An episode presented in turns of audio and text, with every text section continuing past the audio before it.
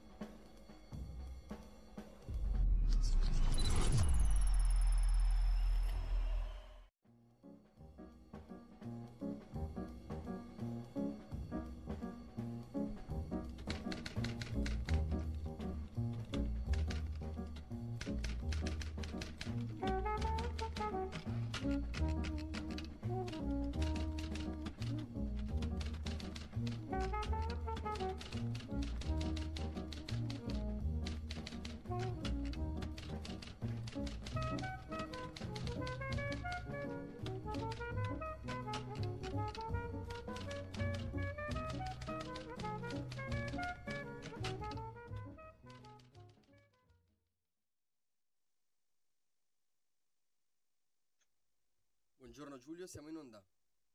Buongiorno ad Alessandro Pirola in regia e un cordialissimo buongiorno a tutte le ascoltatrici e a tutti gli ascoltatori. Avverto la regia un ritorno in cuffia che in questo momento non c'è più, perfetto, e eh, Sant'Ambrogio oggi tutte le pause musicali naturalmente col Don Carlo di Giuseppe Verdi.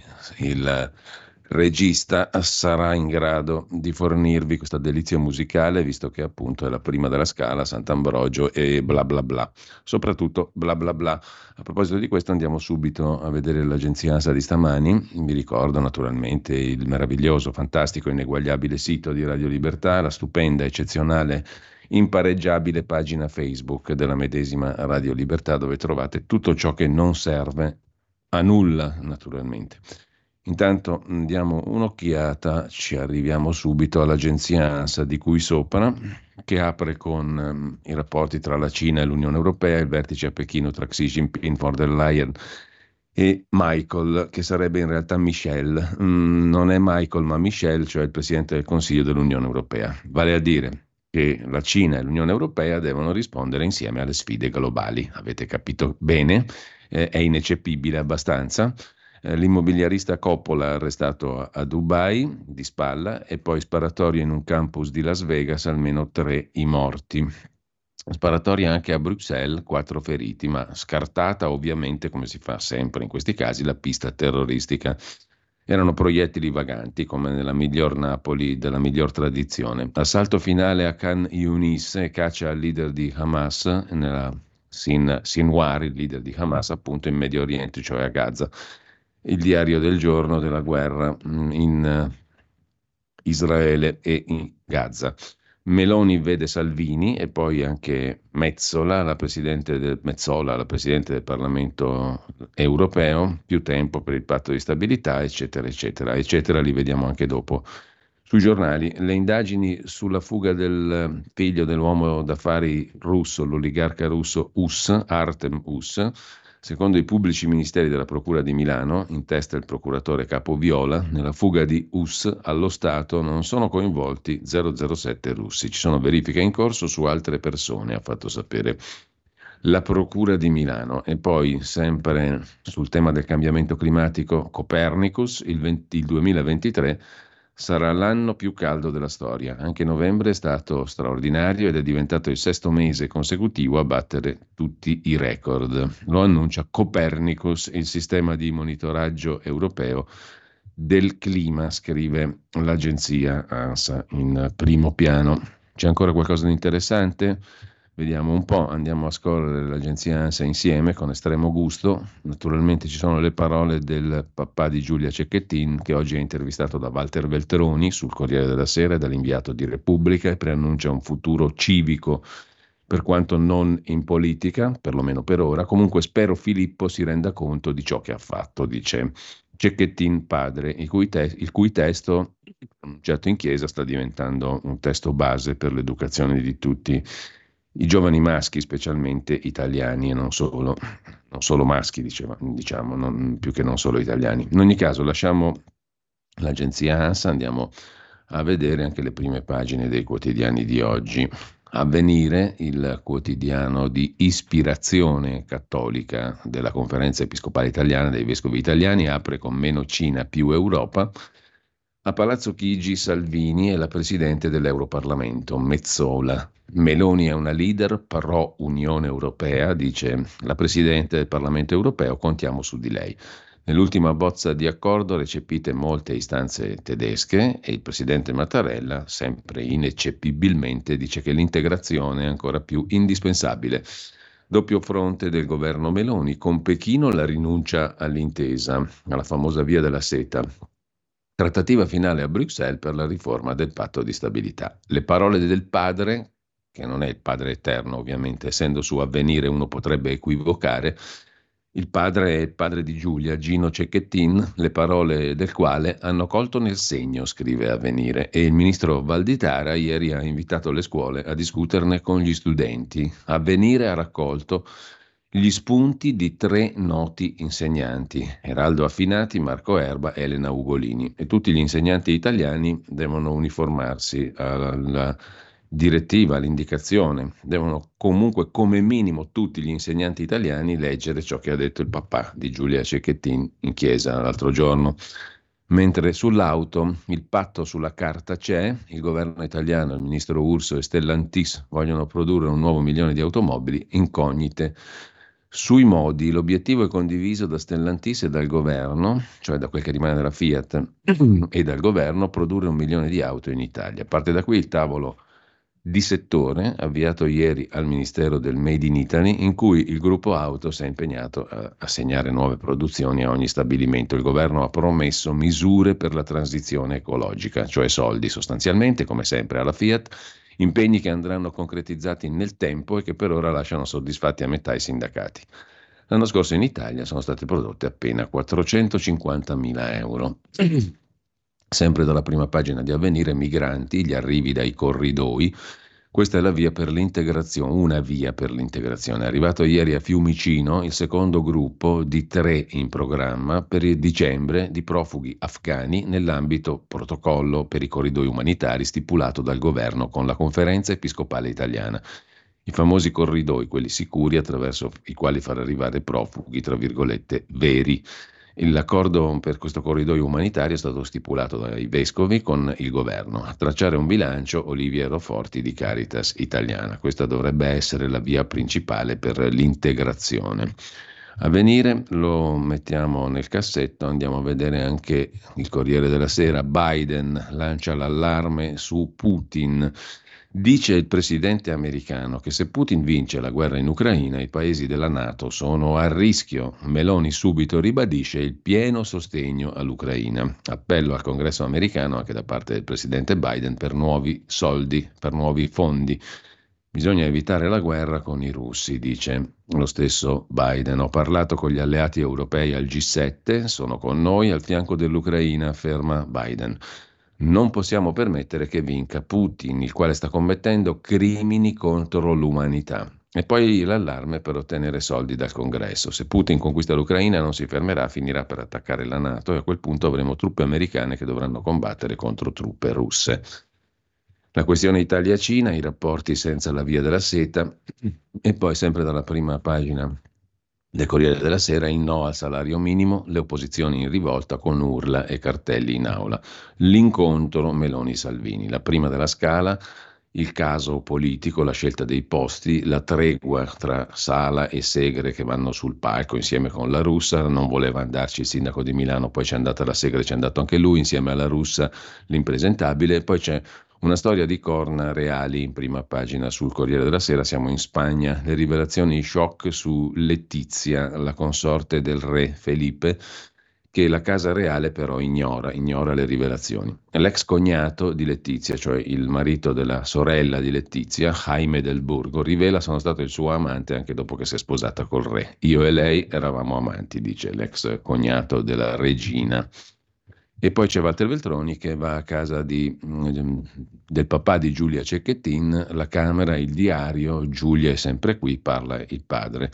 E sono due pagine fitte, fitte, fitte, anticipate a pagina 1, pagina 20 e 21, in cui Walter Veltroni racconta del suo incontro a casa Cecchettin con eh, il padre di Giulia. Walter Beltroni non è andato in Africa, come sappiamo, e fa ottimi reportage per il Corriere della Sera, questo incluso. Anche Repubblica è andata a casa del papà di Giulia Cecchettin. Il Fatto Quotidiano, lo vediamo subito, mette in prima pagina la foto di Biden contrapposta a quella di Putin, i due profili.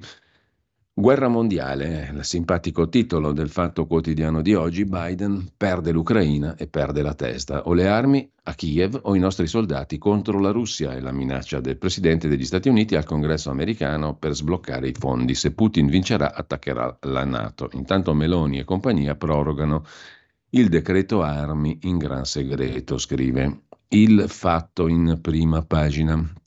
In taglio alto c'è la questione dell'Albania, parla Edi Rama, intervistato dal quotidiano diretto da Marco Travaglio, l'accordo sui migranti serve a Giorgia Meloni per le europee. Intanto l'Unione Europea vuole copiare l'Italia, il Partito Socialista Europeo fa il pesce in barile, ma comunque c'è questa interessante intervista al Fatto Quotidiano al premier, dal, del premier albanese al Fatto Quotidiano. Non so se funzionerà l'accordo, ma a voi serve per le elezioni e per noi è comunque a costo zero. Il costituzionalista Azzariti dice la sua, per un pugno di voti l'Europa sacrifica i diritti, ma più che i diritti contano altri interessi. L'Albania non spenderà niente per l'accordo sui migranti. Se funzionerà non lo so, provare per credere, dice il premier albanese Edi Rama, pagina 3 del Fatto Quotidiano, intervistato da Salvini, Giacomo Salvini, il giornalista del Fatto. Non sarebbe un peccato, per governare devi vincere le elezioni. Non sarebbe un peccato che cosa? Che questo accordo servisse a Meloni per la campagna elettorale. Dopo l'approvazione in Consiglio dei Ministri del disegno di legge che ratifica l'accordo Italia-Albania sui migranti, 200 milioni di euro all'anno, il costo per le tasche italiche, il premier albanese Edi Rama parla con il fatto, mostrando dubbi sulla strategia di Meloni sul protocollo. Presidente Rama chiede Salvini Giacomo. Ieri il governo ha approvato il disegno di legge di ratifica. Quando entrerà in vigore? Ad aprile, come vuole Meloni? Cioè sotto a ridosso delle elezioni europee, insomma. Sta al governo italiano decidere anche i tempi, non siamo noi coinvolti in nient'altro che la nostra disponibilità di aprire casa nostra all'Italia e non perdere d'occhio l'implementazione giusta dell'accordo. Il governo italiano non ha detto quanti soldi saranno dati all'Albania. Quanti? Zero, risponde Di Rama. I numeri del governo dicono che nei centri in Albania ci staranno al massimo 720 persone al mese, un totale di 9.000 all'anno, una cifra diversa rispetto ai 3.000 al mese, 36.000 all'anno. La disponibilità massima, spiega Edi Rama, data da noi è di 3.000 posti. Il governo italiano può ridurre ma non aumentare questa cifra e poi può ruotare le persone come crede opportuno in base alla velocità dell'iter legale necessario. Per lo Stato italiano l'accordo costerà 200 milioni all'anno, 10 volte che fare un centro in Italia. Non sta a noi fare i conti di casa vostra, dice il premier albanese, ci basta e avanza il lavoro per fare i conti di casa nostra. Quanto costerà l'accordo all'Albania? Niente, perché noi non siamo coinvolti né nel finanziamento dell'accordo né in appalti per costruzioni o servizi necessari. Quella di Meloni è una mossa per le elezioni europee? Dicono che non c'è profeta in patria, figuratevi se c'è in Italia, dove la vita pubblica e politica è una pentola che non smette di bollire, i processi alle intenzioni uno sport nazionale. Basta non stare al gioco. Quindi non so se Giorgia ha in mente anche le elezioni europee quando pensa a questo, ma se anche le avesse non sarebbe un peccato mortale. Per governare, fare le cose che prometti, devi prima vincere le elezioni, poi continuare a vincerle, se no le cose le puoi dire, ma non le puoi fare. Così il premier albanese. Per noi è un accordo a costo zero, a Meloni serve per le elezioni, è il forzatissimo titolo del Fatto Quotidiano. La frase sopra la testata del fatto di oggi, Urso promette 6 miliardi di euro di incentivi, tra virgolette, green a Stellantis, cioè quel che rimane di Fiat, Agnelli Elkan, Gedi, eccetera, che ha già tradito l'impegno di produrre 1,4 milioni di auto in Italia. Ma per loro signori i soldi si trovano sempre, è la morale del Fatto Quotidiano. Ucciso il salario minimo, arrivano le gabbie salariali per la pubblica amministrazione. Un ordine del giorno della Lega è stato approvato sulle gabbie salariali per il pubblico impiego a partire dalla scuola, ma un ordine del giorno non cambia la vita a nessuno. E poi Basilicata, il PD punta sull'amico di Gianni Letta, il re delle cooperative bianche, Chiorazzo. Questa è una notizia interessante. In Basilicata il Partito Democratico punta sull'amico di Gianni Letta l'amico di Berlusconi, il re delle cooperative bianche, Angelo Chiorazzo è il prescelto dal PD, lo appoggia la comunità di Sant'Egidio, è cresciuto in comunione e liberazione, sfiorò i guai della P4, protagonista dell'inchiesta del primo numero del Fatto Quotidiano Angelo Chiorazzo. È il cosiddetto re delle cooperative bianche, il profilo sul quale il PD punta per le regionali in Basilicata. Il fondatore della cooperativa sociale Auxilium, vicepresidente del Potenza Calcio, cresciuto in comunione e liberazione, ascendenze andreottiane, legami nel mondo ecclesiastico. Oltre alle europee ci sono le regionali e dobbiamo cercare di non perderle. Così la segretaria del PD Ellis Line. In Piemonte e Abruzzo il centrodestra è dato vincente, la Sardegna con la scelta di Renato Soru di non appoggiare la candidata di coalizione di centrosinistra Todde dei 5 Stelle è in bilico, resta la Basilicata. Angelo Chiorazzo non è esattamente il profilo che si immagina alla guida di una coalizione progressista, scrive il Fatto Quotidiano.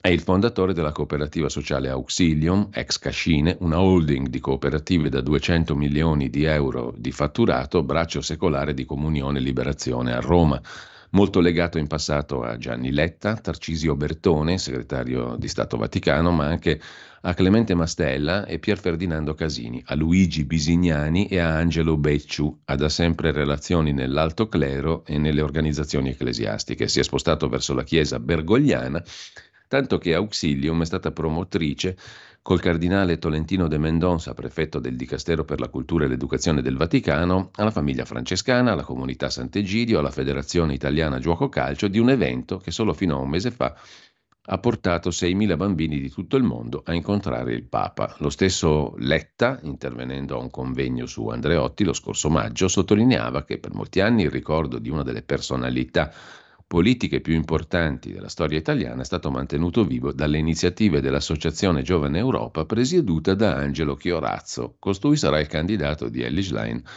alla presidenza della Basilicata. In Sardegna, a intervista ad Alessandra Todde, 5 Stelle, Soru lasci perdere chi sta con la destra, bisogna ricucire. Soru fa la guerra al candidato comune sardo, cioè appunto alla mm, candidata dei 5 Stelle, Alessandra Todde, eh, Soru fa la guerra anche alla candidatura della Todde. Comunque, questa è il, la Basilicata, il PD punta sull'amico di Gianni Letta, mentre c'è un'altra questione in prima pagina sul fatto di oggi, il leghista Ciocca, un cambio d'uso da 800 mila euro di un terreno, a pagina 14 c'è l'articolo dedicato a questa specie di storia che per il fatto è una storiaccia, l'europarlamentare leghista Alessandro Ciocca, il miracolo di San Genesio, 800.000 euro in casa Ciocca. L'affare, un terreno agricolo comprato dalla famiglia del leghista per nove anni assessore, cambia in pochi mesi destinazione d'uso e frutta una ricca plusvalenza. Il comune di San Genesio e Uniti, in cui l'europarlamentare Ciocca è stato assessore per nove anni, è stato recentemente interessato dall'inchiesta sulla SM Pavia che ha portato agli arresti domiciliari la responsabile dell'ufficio tecnico comunale Nausica Donato e il socio di Ciocca, che non è indagato, nella Civiling Lab Gianluca Di Bartolo. La storia in atti notarili e in delibere comunali. 800.000 euro di plusvalenza, tondi tondi, in 13 mesi, senza muovere un dito. Un gran colpo di fortuna, quello che tra il 19 e il 20 è capitato per le mani all'europarlamentare leghista Ciocca e alla sua famiglia. La storia è tutta raccontata in due atti notarili e nei verbali di alcune sedute del Consiglio Comunale di San Genesio e Uniti, dove Ciocca è stato assessore per nove anni, recentemente squassato dall'inchiesta sulla SM. Pavia, al centro dell'indagine appalti e affidamenti diretti che, secondo la Procura, sarebbero stati irregolari, in famiglia, con un potenziale impatto sulla qualità dei lavori, tanto da convincere giudice a sequestrare l'asilo e la scuola elementare. Anche questa è una vicenda in famiglia, ma estranea a quell'inchiesta in cui l'europarlamentare è nominato ma non indagato.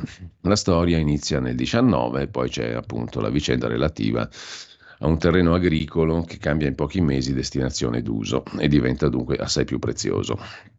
A beneficio della famiglia Ciocca, secondo il fatto c'è roba che non torna. Infine, c'è da segnalare una chiacchierata con Claudio Sabelli Fioretti, decano del giornalismo, voce storica di Un giorno da pecora, oggi condotto da Giorgio Laura e Geppi Cucciari, San Giuliano e gli altri sono abituati ai lecca lecca. Come sapete, il ministro San Giuliano ha diffidato tramite avvocato la trasmissione radiofonica Un giorno da pecora dall'occuparsi ironicamente di lui.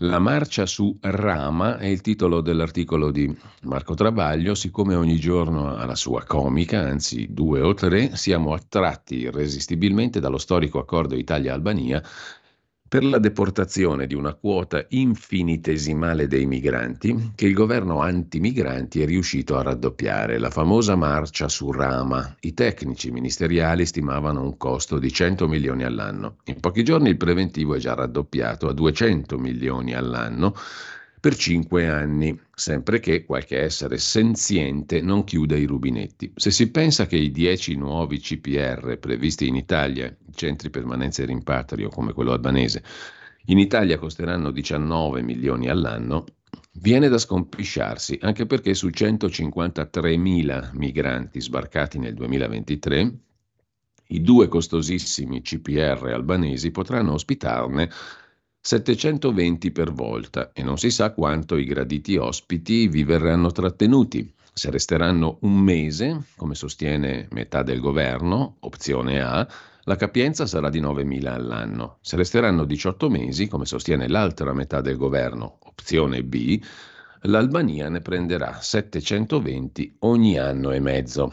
Cioè, i Salvini e Meloni che tuonavano contro i 35 euro al giorno spesi dalla sinistra per ogni migrante, ne spenderanno 761 al giorno e 277.000 rotti all'anno nell'opzione A, 63,4 al giorno, 23.148 all'anno nell'opzione B.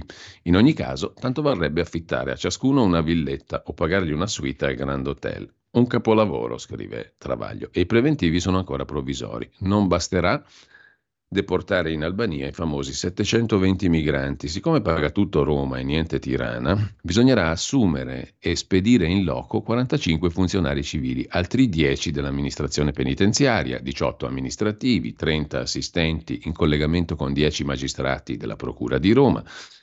5 medici, 4 infermieri, 2 funzionari amministrativi e sanitari, e poi agenti di polizia a go-go con imbarcazioni e voli charter per trasbordare i migranti dall'Albania all'Italia e il sovraccarico burocratico di ricorsi contro ricorsi per la soluzione extraterritoriale extraeuropea. Una farsa così imbarazzante che nessun ministro ha voluto metterci la faccia, conclude Travaglio. Quando diciamo nessuno, intendiamo Tajani, che non riuscendo a giustificare i 200 milioni buttati, ha detto che comunque sono molti meno di quelli sequestrati per la mala gestione del super bonus, che tra l'altro il suo partito vuole prorogare. Se è per questo sono molti meno anche dei 368 milioni di dollari frodati al fisco dal suo leader B. Punto, nel solo caso dei diritti Mediaset. Perciò temiamo che la diffida legale di San Giuliano a un giorno da pecora a non prenderlo più in giro ove mai fosse presa sul serio da Geppi Cucciari e Giorgio Lauro, non sortisca l'effetto sperato. Per il governo vaudeville non c'è più bisogno di satira, si prendono in giro da soli. Lasciamo il fatto, andiamo a vedere il giornale di Alessandro Sallusti. L'inchiesta su Crosetto è il titolo d'apertura, il pezzo è di Luca Fazzo. Il ministro della Difesa è stato sentito dai pubblici ministeri di Roma per le frasi sui complotti dei magistrati. A dieci giorni dalle sue parole sull'opposizione giudiziaria, che rappresenta l'unico grande pericolo per Giorgia Meloni e il governo di centrodestra, arriva un confronto in procura a Roma tra il ministro della difesa Crosetto e il procuratore capo Lovoi. Al momento il titolare della difesa non sarebbe indagato. C'è poi la questione della prima uh, di Milano alla Scala oggi. Sala, il sindaco, usa Liliana Segre contro la russa. Il sindaco diserta il palco reale, poi il dietro front, ma resta la figuraccia. Una città trascinata nel ridicolo, scrive Alessandro Sallusti. Ancora in primo piano sul giornale, prima pagina, il patto di stabilità ad alta tensione, la trattativa sul nuovo patto di stabilità è in salita, la Francia si accoda all'Italia contro la Germania, poi la foto di Giorgia Meloni e Matteo Salvini, un'ora di colloquio per definire le regole del derby elettorale, cioè delle prossime elezioni europee. L'addio alla via della seta, commentato da Nicola Porro, non ha portato soldi ma solo problemi, ma Conte strepita. E poi l'effetto taglia le tasse, Natale più ricco, secondo uno studio di Confcommercio, più soldi nelle tasche degli italiani, crescono le tredicesime. Siamo qua tutti che ci freghiamo le mani. Nuovo business sui migranti, sfruttare i profughi di Gaza, l'emergenza commentata da Fausto Biloslavo, cominciano ad arrivare profughi anche palestinesi e poi l'orribile albero di Natale allestito da Gucci in galleria, il salotto buono della città di Milano, in galleria Vittorio Emanuele. È una somma di pacchi di Natale bianchi che fanno veramente schifo, però hanno dato un milione di euro al comune di Milano e a Milano va bene così, scrive Luigi Mascheroni. Si chiude così la prima pagina del giornale. Andiamo a vedere anche il mattino di Napoli quotidiano napoletano apre con eh, la stretta sul reddito di cittadinanza, sulla nuova versione del reddito, via libera al decreto sull'assegno di inclusione, che è il nuovo reddito di cittadinanza, controlli ogni 90 giorni, una card per familiare, entro quattro mesi la presa in carico dei servizi sociali e poi, per quanto concerne i medici, pensione piena se lavorano tre anni in più. Capirai Maggiore vigilanza sul nuovo reddito, dunque via libera al decreto sull'assegno di inclusione. Verrà consegnata una card a familiare e effettuati controlli ogni 90 giorni, entro quattro mesi presa in carico dei servizi sociali. Sempre dal mattino di Napoli, napoletana morta in cella a Parigi, Gilda Ammendola, il GIP riapre il caso. La giovane era accusata di traffico di stupefacenti, ma per il giudice la vicenda è poco chiara. Ci sono dubbi sul suicidio poi sì ai quartieri spagnoli pedonalizzati per l'incredibile flusso di turisti che si registra per il murale di Maradona. Niente po' di meno. Lasciamo il mattino, andiamo a vedere il tempo di Roma. Il titolo a tutta pagina, l'addio all'ultima follia grillina, stop ai danni del Movimento 5 Stelle, il governo comunica alla Cina la fine della via della seta sottoscritta dai 5 Stelle. Il ministro Tajani spiega gli accordi non hanno dato i risultati ipotizzati e quindi dopo reddito di cittadinanza di cui sopra e super bonus cade un altro baluardo della politica di Giuseppe Conte. Ha parlato il ministro Piantedosi alla Camera, allerta terrorismo elevato, sono 28.000 i siti sensibili e poi ha aperto un fascicolo dopo lo scontro con i magistrati da parte del ministro Crosetto, cioè o meglio dopo le parole del ministro Crosetto che è stato sentito in procura.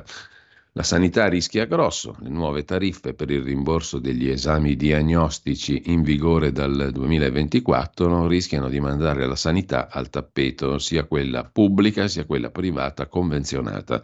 L'aggiornamento delle tariffe dei prezzi è al ribasso, spesso si scende sotto la soglia del costo dei materiali utilizzati, dice un'imprenditrice del settore sanitario giorlandino che ha creato la UAP per difendere gli interessi della categoria, una specie di unione sindacale degli imprenditori della sanità. La sanità rischia grosso, dice questa imprenditrice di cui il tempo da ampio, alla quale il tempo da ampio spazio allarme dell'imprenditrice Giorlandino sui rimborsi per le prestazioni diagnostiche. I rimborsi sono troppo bassi e non coprono nemmeno i costi con il nuovo preziario tariffario 2024. Repubblica mette in primo piano i migranti, l'Unione Europea gela l'Italia, ma ci fermiamo un attimo qui, facciamo una pausa 30 secondi delle 8 e riprendiamo con le prime pagine.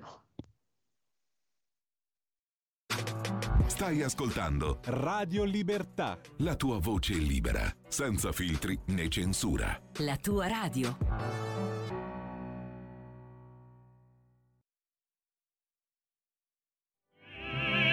Io che nell'alma infondere amor, vorresti essere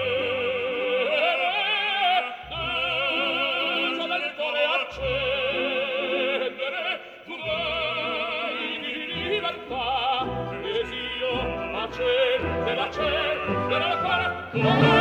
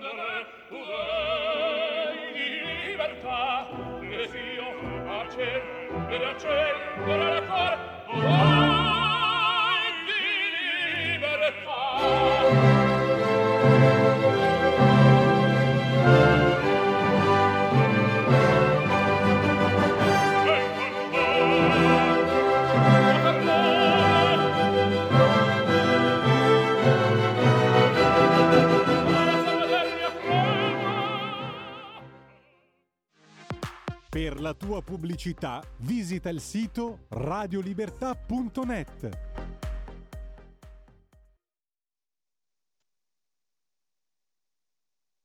Eccoci Giulio, siamo di nuovo in onda. Grazie ad Alessandro Pirola. Torniamo alla prima pagina di Repubblica. Sui migranti l'Unione Europea gela l'Italia. Primo allarme sul protocollo di cui abbiamo parlato prima con Tirana con l'Albania. I partner europei ammoniscono il ministro Piantedosi con quell'intesa i diritti sono a rischio ed è scontro anche sui costi. Le opposizioni accusano soldi nel cestino, Tajani replica sono meno della truffa del super bonus. Se per quello sono anche meno degli interessi sul debito pubblico, sono meno di tante altre cifre, però insomma non è che sia un ragionamento molto interessante dal punto di vista del contribuente. Sono meno di tante altre cose. È logico, non puoi spendere 200 miliardi per la, il patto Italia-Albania. che ragionamento è? Tante cose sono meno di tante altre. Problema è se sono giuste, giustificate o no. Cioè, è giusto pagare quei soldi lì per l'intesa Italia-Albania? Bisognerebbe discutere magari di quello con uh, analisi un po' concrete, non dire che sono meno di questo e di quell'altro. Comunque, ognuno ragiona come gli pare, ovviamente è il bello della libertà dell'essere umano. PNRR, spesa ferma al 14%, è l'altra questione critica che mette in rilievo Repubblica in prima pagina, poi lo vedremo più in dettaglio. Il costo reale del protocollo Albania rimane peraltro un mistero, scrive in modo poco rassicurante Repubblica in prima pagina. Ai 60 milioni di euro si aggiunge un fondo da ripartire. Boh mentre sempre dalla prima pagina di Repubblica Biden sulla, sull'Ucraina, se Putin vince attaccherà l'Alleanza Atlantica, il che vuol dire guerra, perché se, se attacca l'Alleanza Atlantica, l'Alleanza Atlantica ha una clausola di difesa per uno degli Stati membri attaccati, quindi guerra. È interessante la prospettiva per il 2024. Mm, la persona dell'anno, secondo Time, è la cantante americana femminista Taylor Swift, femminista lo sottolinea Repubblica, Time sceglie Taylor Swift, è la luce del 2023. A proposito del cattivissimo Putin, Russia e Niger, un patto fra la Russia di Putin e il Niger sulle rotte dei profughi. Putin fa anche il trafficante di migranti, secondo quel che racconta Repubblica, mentre Roma decide di abbandonare la via della seta, questo l'abbiamo già visto. Mm, da Repubblica passiamo alla con sorella Agnelli Elkan, la stampa di Torino, in primo piano con le virgolette il salario minimo il governo pagherà. È un'intervista a Giuseppe Conte da cui parte la nuova opposizione.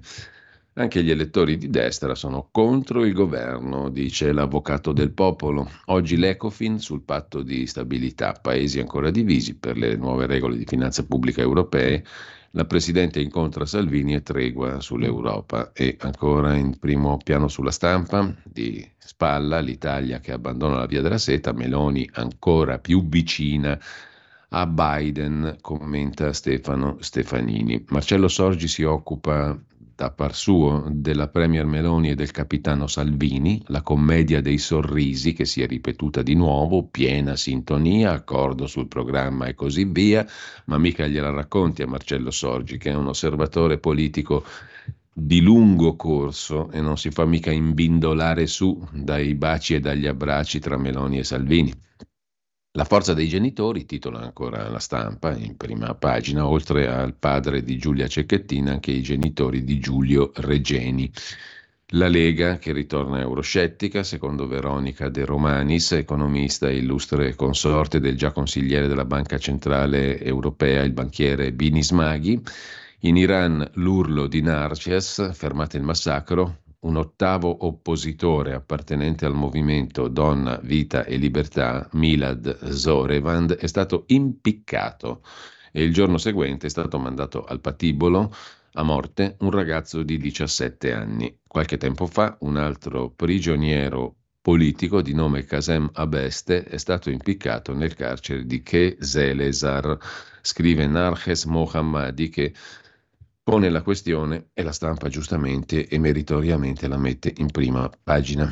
Ci sono poi le ombre russe sul generale Vannacci, ma questo lo leggiamo più gustosamente dopo, è il pezzo di Jacopo Jacoboni ma che filo russo? Io sono stato cacciato da Putin e da Lavrov, ha detto Roberto Vannacci, il celeberrimo generale del mondo al contrario, che si è sempre difeso così quando ha cominciato a essere messo sotto la lente il suo periodo a Roma, ha fatto l'addetto militare dell'ambasciata italiana in Russia. Naturalmente il fatto di essere passato per la Russia gli ha lasciato addosso ombre russe, come scrive impareggiabilmente Jacopo Jacoboni in prima pagina sulla stampa, poi vedremo il pezzo di dettaglio. Mattia Feltri invece si rammarica di non essere riuscito ad andare in piazza alla manifestazione no antisemitismo, no terrorismo per Israele martedì sera a Piazza del Popolo. C'era veramente troppa poca gente, scrive Feltri, io non sono riuscito ad andare e me ne rammarico moltissimo. La verità di Maurizio Belpietro mette in apertura il prosieguo della vicenda dell'inchiesta di Giacomo Amadori e Fabio Amendolara su Casarini, il Vaticano, tanti bei quattrini dalla Chiesa Cattolica all'ex eh, tuta bianca eh, veneziana, Faida tra le ONG dei migranti è il titolo d'apertura di oggi, le trame di Don Ciotti, di Casarini e compagnia. È cominciato il processo alla banda di Marionio, poi vedremo due articoli, uno di Avvenire e uno della stessa verità sull'inizio del procedimento giudiziario in cui Casarini è imputato di aver utilizzato fondi e quindi di aver mercanteggiato migranti in cambio di quattrini.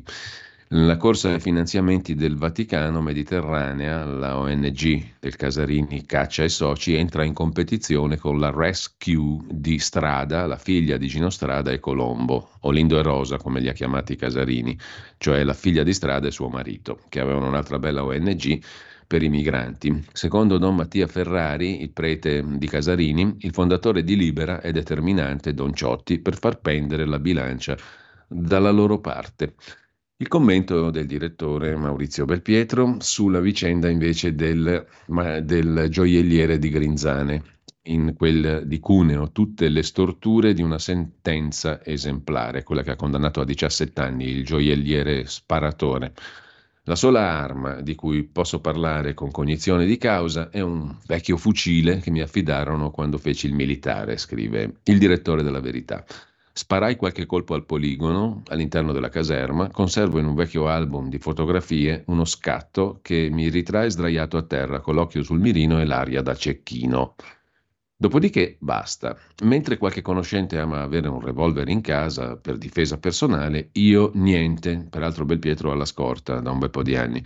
Avessi una pistola mi preoccuperei da morire, nel timore che, maneggiandola, possa partire un colpo o che qualcuno se ne possa appropriare. Però, pur non essendo attirato dalle armi, non biasimo chi ne custodisce una. Avere una rivoltella credo ti faccia sentire più sicuro, soprattutto se hai avuto un incontro con i delinquenti o se fai un mestiere dove rischi molto, scrive il direttore della Verità. In sintesi, la sentenza esemplare contro il gioielliere rapinato è un regalo ai delinquenti, opina Belpietro. La condanna a 17 anni e la somma che il commerciante dovrà versare alle due famiglie dei ladri uccisi, mezzo milione di euro, farà sentire più al sicuro i criminali che non i cittadini, aumentando i rischi.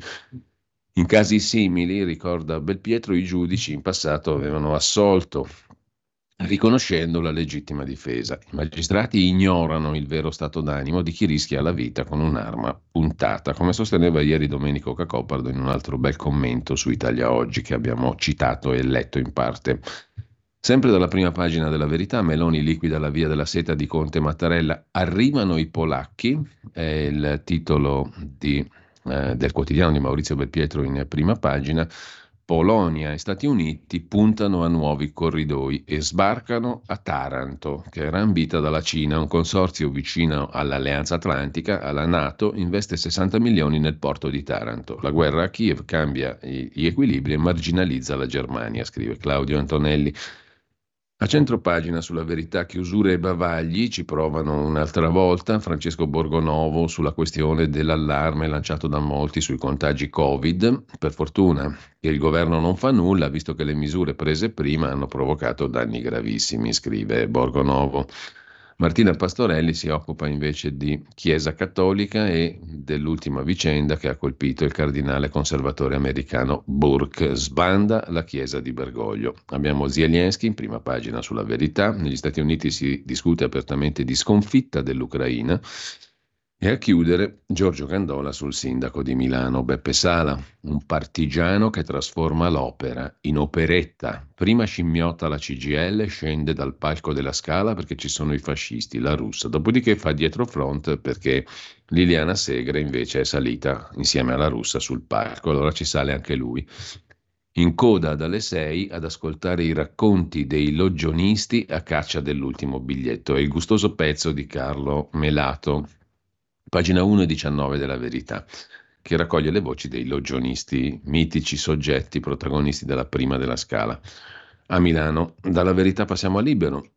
Caduti dalla Scala, siamo sempre lì, all'Operetta Rossa c'è la russa e così CGL e Associazione Partigiani Ampi disertano la prima alla Scala. Sala rifiuta il posto tra i ministri, starò in platea con la Segre, è un atto politico, ma dopo che la Segre va sul palco lui si accoda. È sempre un grande il sindaco di Milano, fa sempre figure interessanti, diciamo così. Storia delle lotte di potere a teatro la prende più larga Giordano Bruno Guerri che si occupa del legame molto stretto fra la politica, il potere e appunto le rappresentazioni teatrali e operistiche lotte di potere tra piume di struzzo e lancio di pomodori. La scala rappresenta un simbolo di laboriosità meneghina ma anche di privilegi. Nel 68 i ricchi venivano contestati. Oggi è un capolavoro di contaminazione, scrive Giordano Bruno Guerri. La pagliacciata sul salario minimo alla Camera dei Deputati è commentata da Daniele Capezzone, Conte e Schlein sono piromani, Giorgia Meloni spegne i fuochi e poi la Ducati dice no al lavoro di quattro giorni su sette, perché se facessimo così chiuderemmo, dicono alla Ducati. Politically correct vogliono la censura sulla stampa anche per Elio e le storie tese, le cui canzoni sono una, un esempio impareggiabile di politicamente scorretto ante litteram, cioè quando ancora non si poneva il problema, gli onorevoli in carcere dagli ecofolli, una delegazione di AVS, il titolo è assai criptico e per capirne qualcosa di più andiamo a pagina 13, gli onorevoli in carcere dagli ecofolli. Cosa vuol dire? C'è stata una delegazione di rossi e di verdi, deputati, a colloquio con quelli di ultima generazione, quelli che bloccano il traffico sulle strade, i parlamentari di Bonelli e Fratoianni, fra i quali anche Ilaria Cucchi, hanno visitato gli attivisti che hanno bloccato l'autostrada. La morale della favola è che loro sono bravi e la destra non tollera il dissenso, che non è molto sorprendente. C'è un'intervista al gioielliere di cui parlava Maurizio Belpietro poco fa, Mario Roggero, Via Garibaldi 71, Grinzane Cavour, Cuneo è la via principale del paese. Si penserebbe impossibile assaltare una gioielleria in pieno centro, eppure accadde il 28 aprile del 21. Tre uomini a volto coperto fanno irruzione nella gioielleria di Roggero. Eh, il primo dei quali minaccia la figlia di Roggero con una pistola e poi la lega. Il resto lo vediamo dopo dell'intervista al gioielliere che dice non ho soldi e devo risarcire i ladri, oltre ad essere stato condannato a 17 anni di carcere. È ancora in primo piano su Libero, la settimana enigmistica batte anche il computer, il test sull'intelligenza artificiale. Da una parte la settimana enigmistica, dall'altra appunto l'intelligenza artificiale, che non è stata capace di fare neanche i cruciverba più semplici. L'articolo di fondo è del direttore Mario Secchi, hanno confuso l'avvento con il carnevale, è sempre la questione di Sala, la figuraccia sul palco, salgo con la russa, no non salgo, però se sale la segre salgo anch'io. E infine Pietro Senaldi, al governo 3500 giorni e parlano adesso, si sono risvegliati quelli del PD e compagnia, l'opposizione sul salario minimo. Sulle paghe base, PD e Grillini fanno baccano in Parlamento, ma in quasi dieci anni non hanno mosso un dito. Ora lo farà la destra intervenendo sui contratti. Lasciamo anche libero. Andiamo a vedere la prima pagina di Italia Oggi, che apre con eh, un attimo soltanto che adesso la mettiamo a grandezza umana, percepibile dall'occhio umano. Eccola qui, bolletta tutelata per i fragili. È la questione del mercato libero di energia, luce e gas Entro il 10 gennaio prossimo si procederà all'individuazione degli operatori economici che subentreranno al mercato tutelato nella fornitura di energia elettrica alle famiglie non vulnerabili. 4 milioni e mezzo di famiglie vulnerabili invece continueranno a usufruire di forniture di energia elettrica a prezzi calmierati. È una delle modifiche introdotte dal Consiglio dei Ministri al decreto energia. Vi sarà già arrivata a casa, per chi non aveva già adottato il mercato libero, una lettera del vostro fornitore che vi prospetta le opzioni. Sono tutte al rincaro. Si capisce perché comunque. Cioè, questo è veramente un mistero che andrebbe spiegato per bene da parte dei governanti vicini al popolo.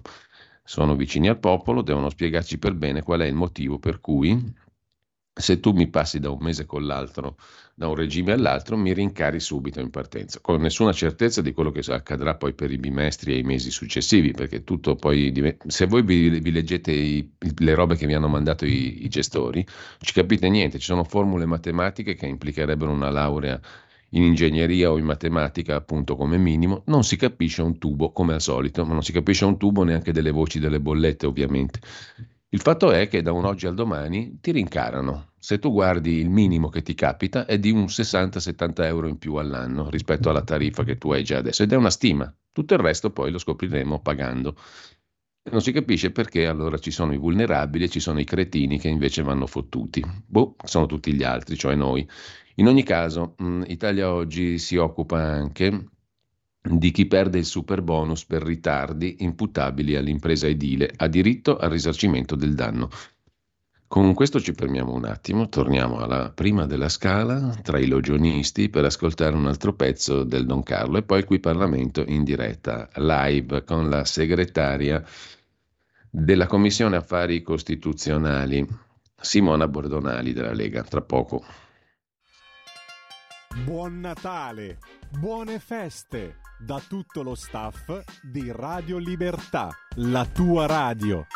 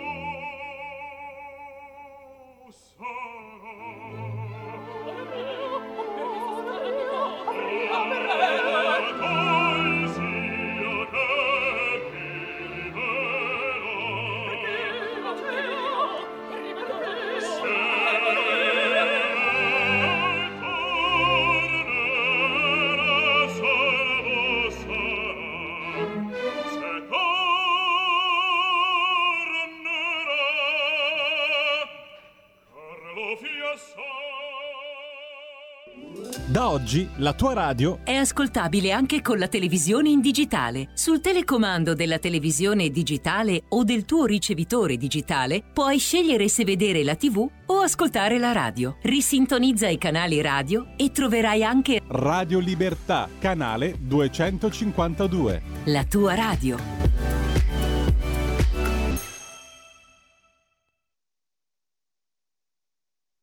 Eccoci Giulio, siamo in onda. Rieccoci qua. Non ho sentito il jingle eh, del Qui Parlamento, ma siamo nell'ambito del Qui Parlamento, che è il titolo della nostra rubrica in collaborazione con il gruppo della Lega alla Camera. Come vi dicevo poco fa, siamo in collegamento stamani con Simona Bordonali, segretario o segretaria, come preferisce lei, della Commissione. Affari Costituzionali. Buongiorno. Buongiorno. Con la con la A o con la O? Allora, onorevole Con la O, Bordonali. con la O. Con la O va bene, segretario, come il. Premier Giorgia Meloni. Certo. Ehm, detto questo, andiamo al dunque perché oggi parliamo del decreto mm, sul sui referendum eh, che avente ad oggetto alcune regole per eh, il referendum che è stato approvato dalla Camera, se non sbaglio, e passa adesso all'Aula del Senato, giusto l'altro giorno, l'altro ieri.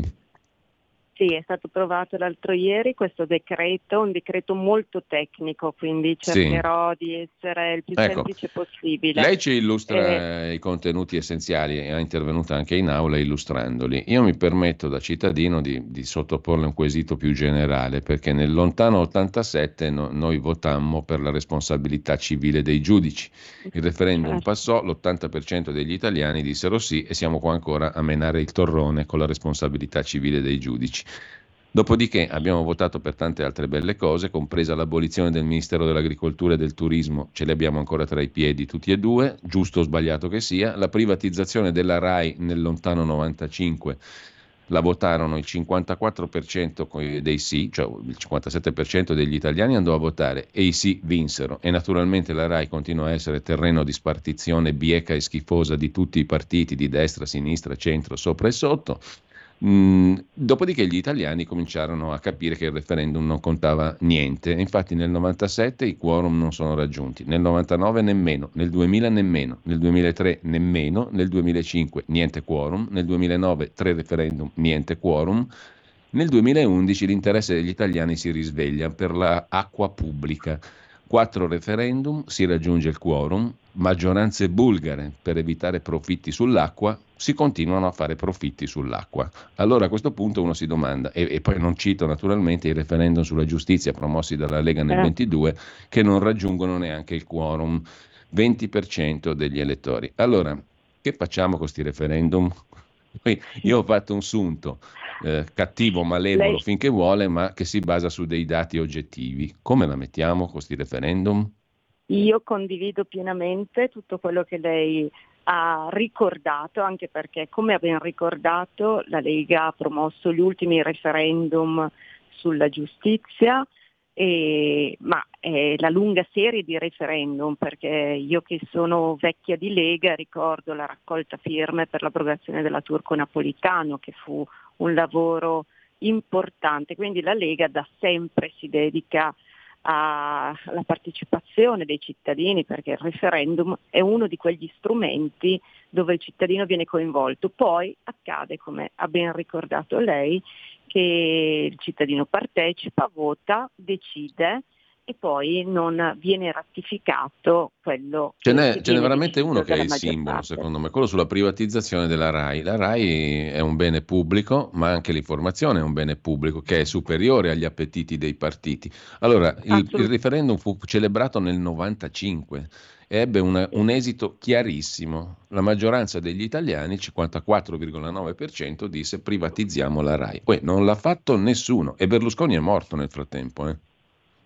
Guardi, io sono assolutamente d'accordo con lei. Purtroppo nel decreto che abbiamo approvato la scorsa settimana si interviene su cose molto importanti e, e vanno sicuramente comunicate a, alla cittadinanza, non si interviene sull'aspetto fondamentale che è quello dell'obbligo di presa atto del referendum del cittadino.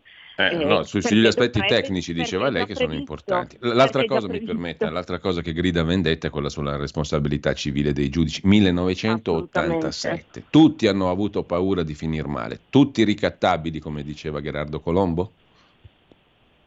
E penso che anche esternazioni che ci sono state nell'ultimo periodo da parte del ministro Crosetto che hanno sollevato anche diciamo, un polverone, eh, la questione eh, è nota e è necessario intervenire e io spero che si riesca a intervenire perché questo governo ha la forza di farlo con una riforma reale e concreta della giustizia. Ci siamo fatti scappare la grande occasione della riforma della giustizia, ricordo avevamo il ministro che poteva attuarla, che era il ministro Castelli, il ministro mm. giustizia del governo Berlusconi. Purtroppo in quell'occasione non eh, ci fu sufficientemente coraggio, io spero che con questo governo, che finalmente non è più un governo tecnico, è un governo politico dove c'è un ministro della giustizia che ha un'esperienza in ambito della giustizia, si arrivi a una riforma all'interno della quale venga previsto finalmente anche la responsabilità dei giudici, perché è vero che l'ha sancito il referendum, lei lo ricorda nei lontani mm. anni 90, ma è una richiesta che continua a arrivare dalla popolazione, è una richiesta che comunque eh, a più riprese anche nel mondo della politica eh, diventa un, un, faro da dover raggiungere, perché non si capisce perché tutti devono rispondere delle proprie azioni mm. eh, in ambito lavorativo, tranne eh, una determinata categoria che vediamo di errori spesso ne commette con, es- con ecco, grandi mm, conseguenze. Il, il, decreto, come lei ricordava, facilita, ed è una cosa assolutamente encomiabile, diciamo giusta, no? da un punto di vista tecnico, facilita le operazioni per poi arrivare al voto sostanzialmente, rende più logiche e sì. più razionali le, le norme che regolano le fasi precedenti alla celebrazione del referendum. Quindi diciamo è ineccepibile. Credo che anche l'opposizione sia opposta.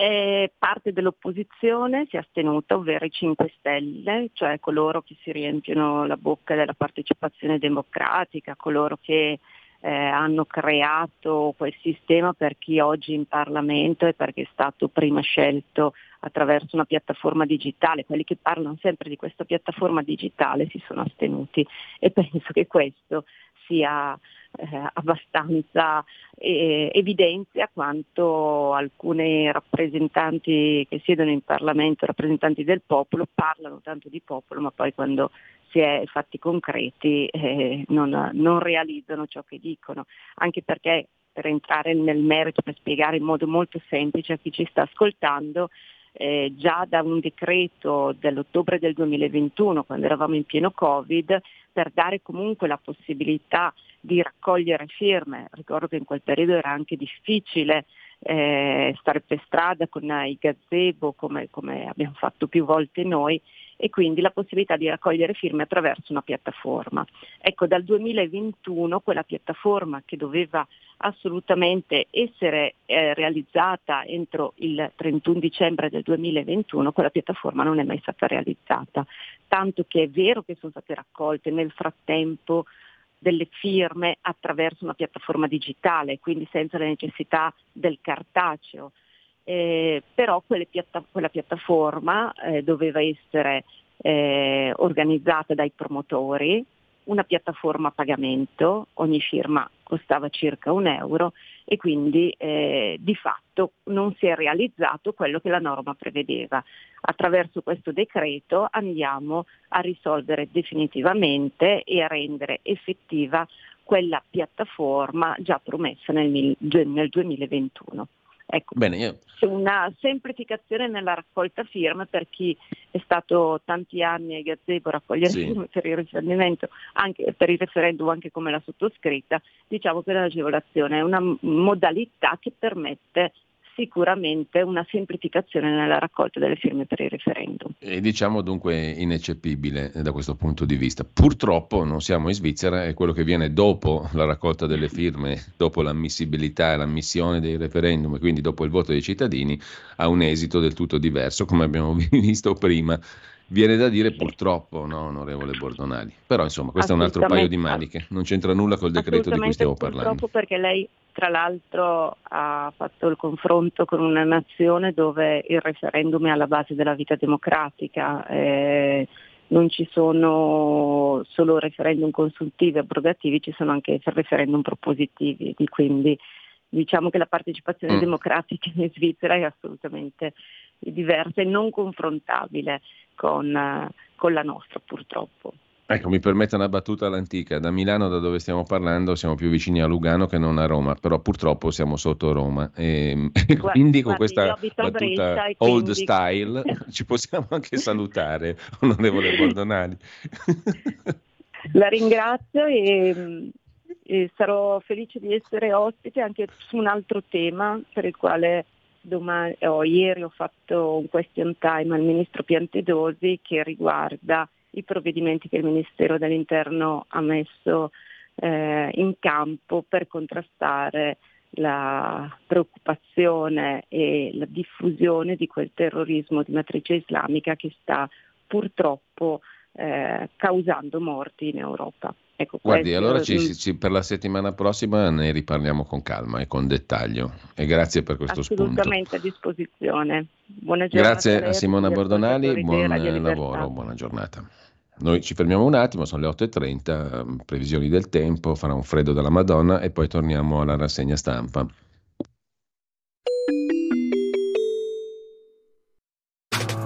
Stai ascoltando Radio Libertà. la tua voce libera, senza filtri né censura. La tua radio.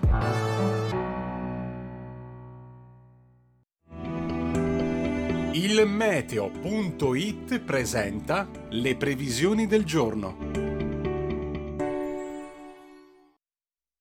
Giornata prevalentemente stabile sul nostro paese anche se entro sera il tempo tornerà a peggiorare. In mattinata ampio soleggiamento al centro-nord dove i cieli risulteranno sereni o al massimo poco nuvolosi. Più nubi al sud con locali precipitazioni soprattutto tra Calabria e Sicilia.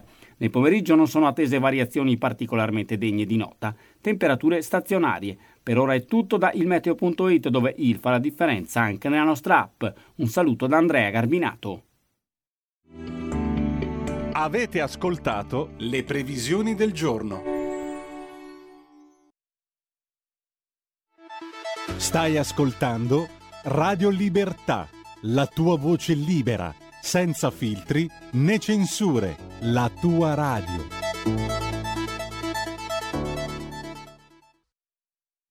Siamo di nuovo in onda, Giulio.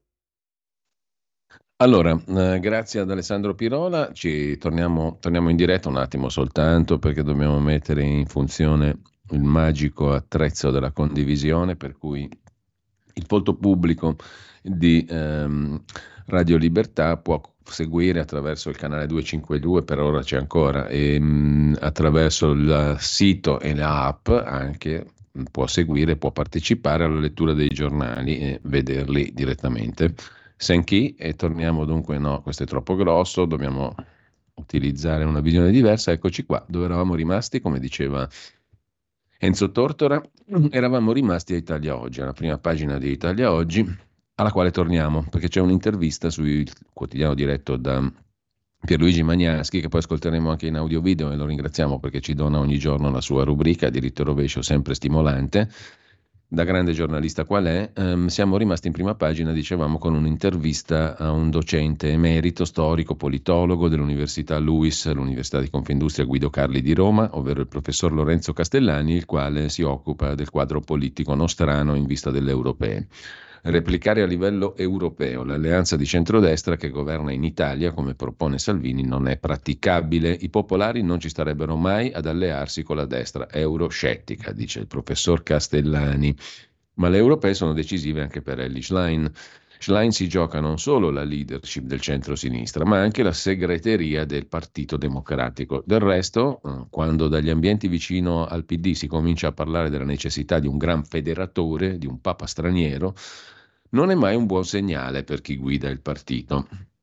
Infine la rubrica già citata, in questa volta in cartaceo, diritto rovescio, il corsivo del direttore Magnaschi, Hamas aveva scatenato una carneficina a danno di cittadini israeliani che in poche ore aveva provocato 1200 morti, spesso in modo volutamente crudele e raccapricciante, molti stupri, violenze a danno di anziani, donne e bambini che non sapevano nemmeno difendersi e 400 sequestri. Con questo orrore, che nemmeno Hitler aveva mai osato fare sotto gli occhi di tutti, Hamas prevedeva la reazione rabbiosa dell'esercito israeliano che c'è stata, ma anche il successivo intervento in soccorso da parte degli altri paesi arabi, che invece non si è visto.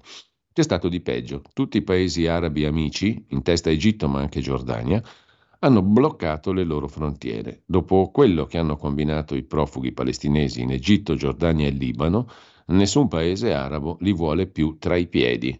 Non sarebbe ora che i palestinesi ne prendessero atto e si dessero una regolata? Ma adesso forse è troppo tardi, scrive il direttore di Italia Oggi Magnaschi. Il foglio mette in prima pagina, in taglio alto, sotto la testata, il titolo, è, eh, chiedo scusa, l'articolo di Michele Masneri Sull'ascesa e la caduta di Danilo Coppola tra Iuppis e Alberto Sordi, il furbetto romano e il pasticciaccio brutto di Abu Dhabi. Esiste un razzismo finanziario?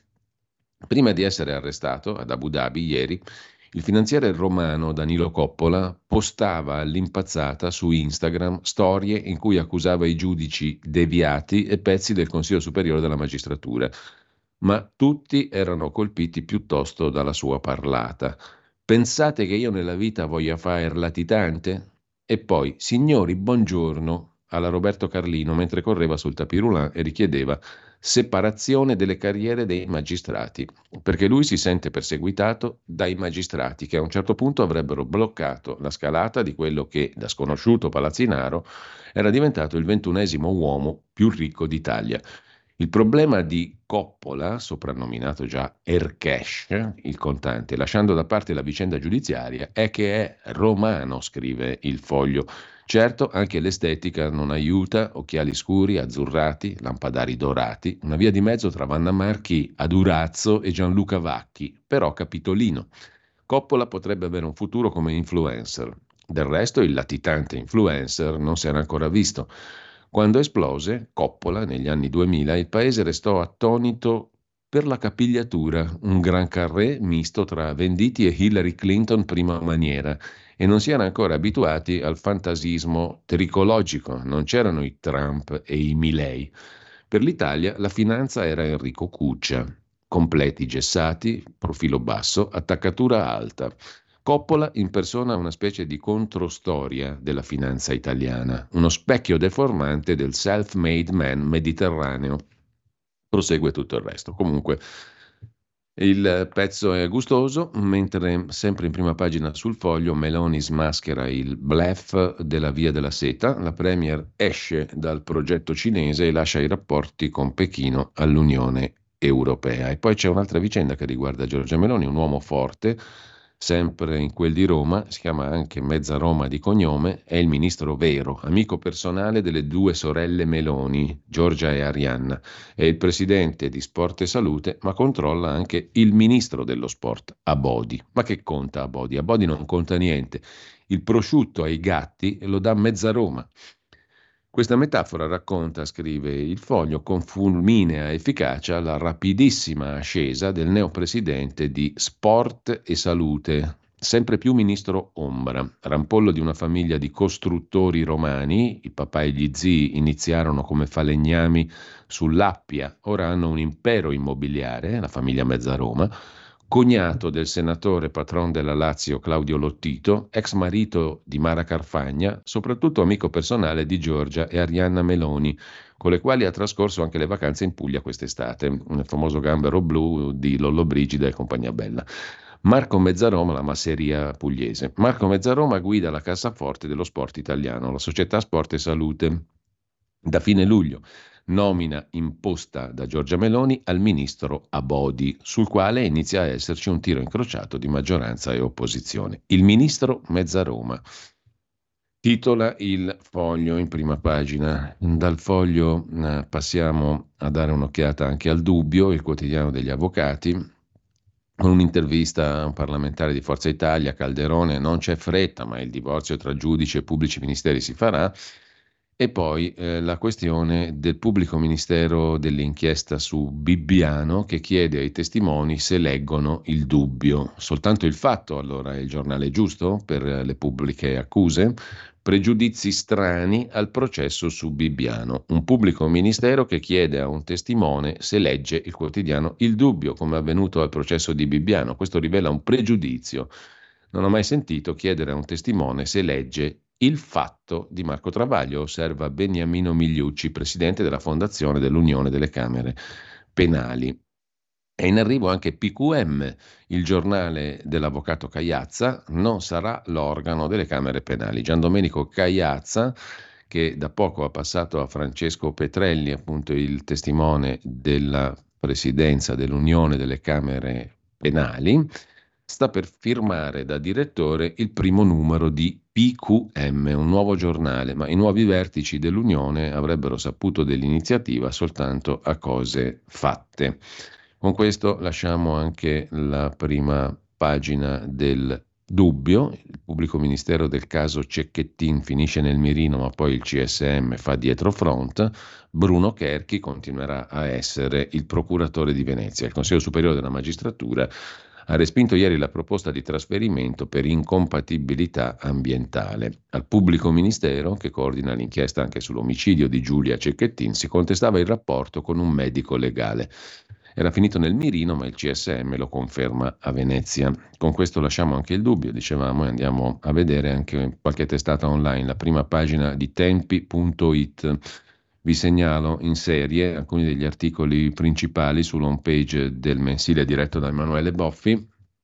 Come finirà la sorte di Hamas e il problema del dopo? Il pezzo d'apertura di Giancarlo Gioielli. Sono trascorsi due mesi dal massacro del 7 ottobre per mano dei jihadisti Israele continua ad avere un solo obiettivo, uccidere tutti i terroristi, che messa così è un'impresa quasi impossibile. Comunque, sempre dalla prima pagina di Tempi, Leone Grotti si occupa di qualcosa di cui non si occupa nessuno, la Birmania, dove violenze inenarrabili continuano a essere perpetrate, la prima delle quali ai danni di Aung San Suu Kyi, presidente che è finita di nuovo all'alba dei quasi 80 anni in carcere per accuse ridicole, il regime militare del Myanmar, l'ex Birmania, è al collasso e la Cina trema. L'offensiva delle milizie etniche ha sottratto alla dittatura il controllo dei passaggi di frontiera con la Cina. I generali proseguono con i massacri della popolazione civile e l'occupazione delle chiese. Sempre dal primo piano poi del eh, del mensile Tempi, online tempi.it, ci sono alcune lettere al direttore Emanuele Boffi piuttosto interessanti, la prima delle quali, scrive la signora Clementina, si occupa del funerale di Giulia Cecchettin, celebrato il quale si sente il bisogno di qualche parola meno emotiva, scrive la lettrice, di quelle che sono state spese dopo questo orrendo delitto, però fatico a trovarne, ascoltando i commenti alla tv o leggendo i giornali. Cosa rimarrà di questa triste vicenda? domanda la signora Clementina. Ho la fastidiosa sensazione che sia stata molto discussa, con troppe prediche a vuoto, portando avanti rimedi inutili come i corsi sull'affettività. Abbiamo avuto la stessa sensazione, risponde il direttore Boffi, per ora penso che bastino le parole del vescovo di Padova, Claudio Cipolla, che forse in effetti sono state le parole più sensate, ma c'è anche spazio, ne scrive un altro lettore, per la storiaccia Casarini Vescovi, cioè i soldi della Chiesa per l'immigrazione, per le navi del Casarini. Resta la storiaccia dell'immigrazione dietro a questa storiaccia, un problema annoso irrisolvibile. Capisco certi nostri prelati che vorrebbero dare soccorso, ma proprio coi no global di Casarini si dovevano mettere, domanda il lettore. Dei buoni, dei quali diffidare, abbiamo già scritto, ricorda il direttore Boffi, è invece vero che bisognerebbe fare di tutto per aiutare quelle persone che buone lo sono per davvero. E ricorda Boffi la storia di Marguerite Baranchizze, di cui il Tempi ha già scritto più volte, è stata recentemente in Italia per incontrare rappresentanti del governo. Marguerite Baranchizze, detto l'angelo del Burundi, è fondatrice della Maison Shalom in Ruanda. Ha compiuto un miracolo, dare una casa a 75.000 rifugiati, portando una parola di pace tra Hutu e Tutsi. Mi hanno fatto molto ridere, scrive il direttore di Tempi, le domande della giornalista della stampa che l'ha intervistata l'altro giorno. Il tenore era questo, la destra sovranista che costruisce i muri, che espelle i rifugiati, eccetera. Mi ha fatto ridere perché mi sono immaginato l'espressione della collega quando alla domanda così posta il governo italiano sostiene che i rifugiati vanno aiutati a casa loro. È d'accordo? Baranchizze ha risposto esatto, è questa la soluzione e io porterò il mio modello al Ministero dell'Interno italiano per dimostrare che è possibile dare una vita dignitosa a chi cerca rifugio. I rifugiati non andrebbero nemmeno chiamati rifugiati, parola che li disumanizza. Sono cittadini del mondo, persone come noi che vivono in una situazione anormale. È la situazione che deve cambiare e questa è la soluzione. Quindi aiutarli a casa loro, come sta facendo lei, 75.000 rifugiati ai quali ha dato alloggio in Ruanda, a casa loro giusto appunto. E all'incalzare stranito della giornalista, la signora Baranchizze, l'angelo del Burundi, ha dato la risposta definitiva. Non è un'utopia. Io non avevo nulla, ho iniziato rubando un nastro, l'ho usato per cucire pantaloncini per bambini. Grazie ai fondi ottenuti attraverso i premi e grazie a donazioni private, abbiamo una città dove migliaia di persone che fino a cinque anni fa vivevano in una tenda hanno una casa e un lavoro. Migliaia di bambini condannati a non avere futuro possono studiare. C'è chi impara un mestiere negli istituti professionali, chi frequenta l'università si preparano a diventare classe dirigente nella regione dei Grandi Laghi e questo lo dirò al ministro dell'Interno italiano. Restituire la speranza alle persone è possibile, è quello che avviene ogni giorno a Maison Shalom in Ruanda, dove un popolo sconfitto ha recuperato la dignità senza l'assistenzialismo di chi dona soldi o vestiti. Sono i padroni della loro vita, non hanno più motivo per lasciare la loro terra. È l'unico modo per interrompere la catena d'odio che in questo momento sta invadendo l'Europa, dice l'angelo del Burundi, Marguerite Baranchise alla giornalista della stampa che l'ha intervista, completamente stranita da queste risposte.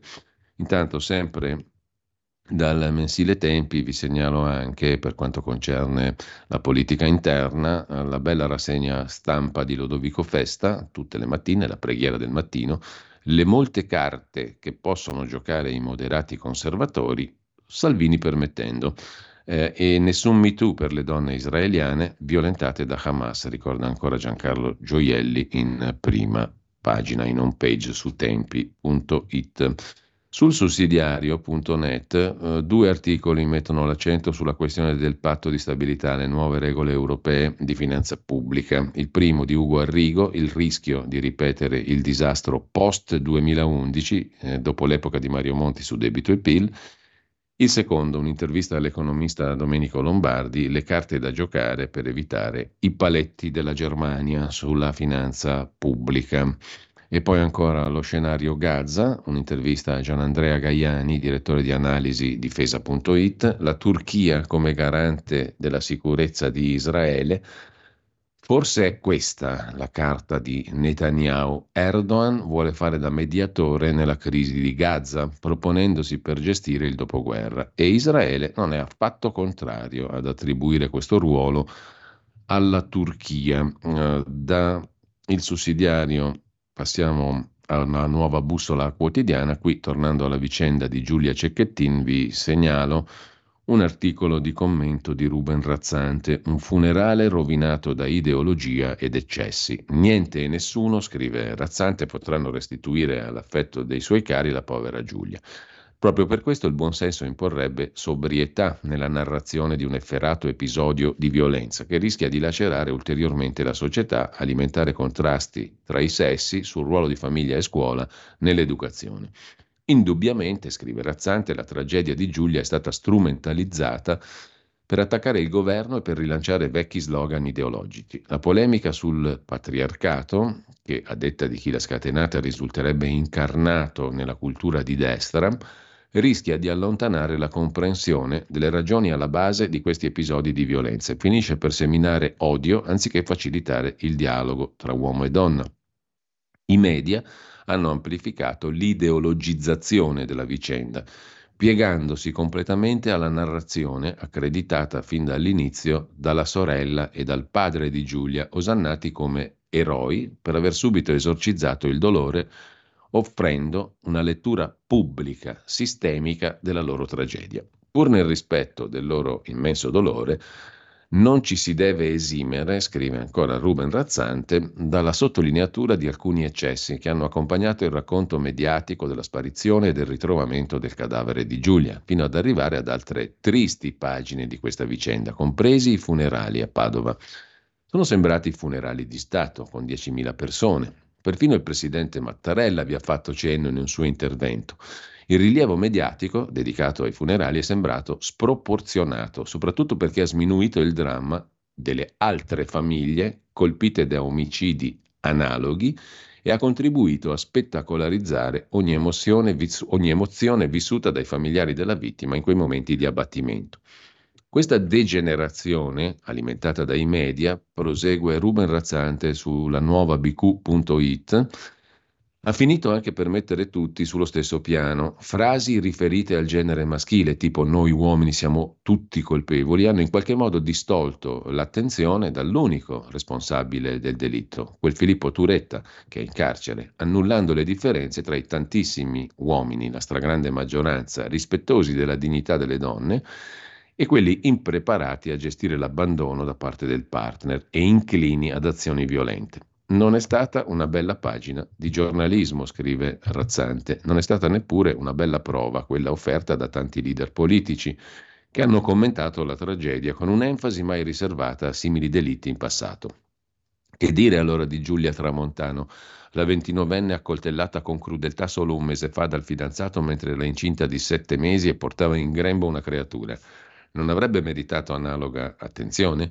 In verità la drammatizzazione da parte della TV del dolore non è mancata neanche in quella circostanza, ma il circo mediatico che si è scatenato per Giulia Cecchettin non è in alcun modo paragonabile. E allora, prosegue Razzante, non è sbagliato pensare che le reazioni dei familiari di Giulia abbiano inciso sulla eccessiva rilevanza accordata alla narrazione di quel delitto che ha un responsabile e non può essere considerato delitto di Stato, come qualcuno ha voluto far credere.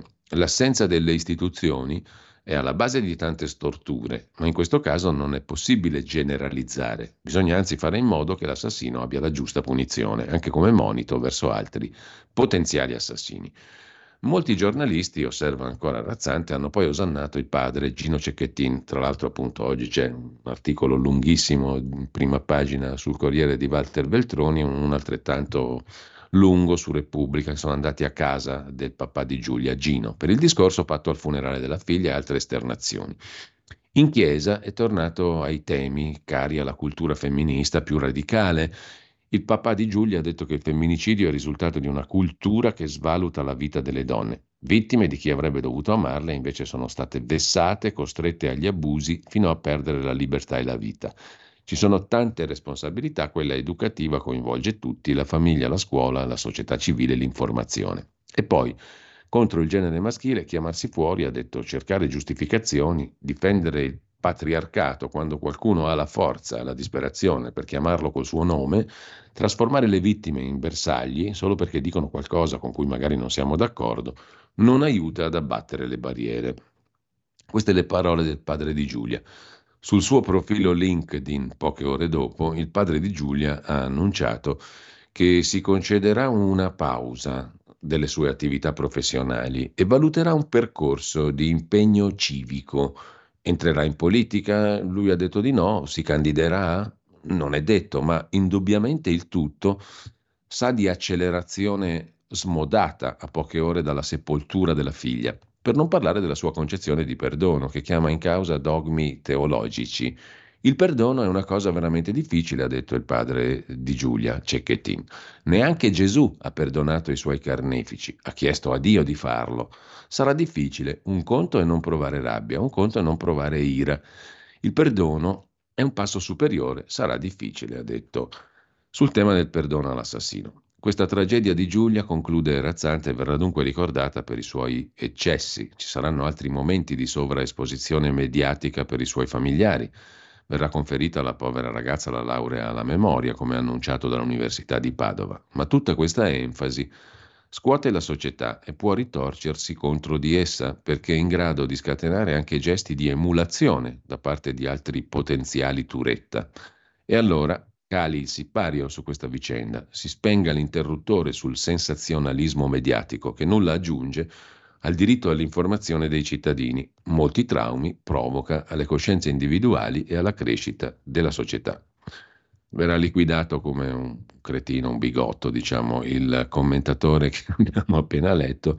In ogni caso, è un giornalista di lunga esperienza e anche molto impegnato sui temi dell'etica della comunicazione. Con questo lasciamo anche la nuova bussola quotidiana, c'è da segnalare anche un bel pezzo di Stefano Magni sul racconto di un sopravvissuto in fuga dal comunismo della Corea del Nord.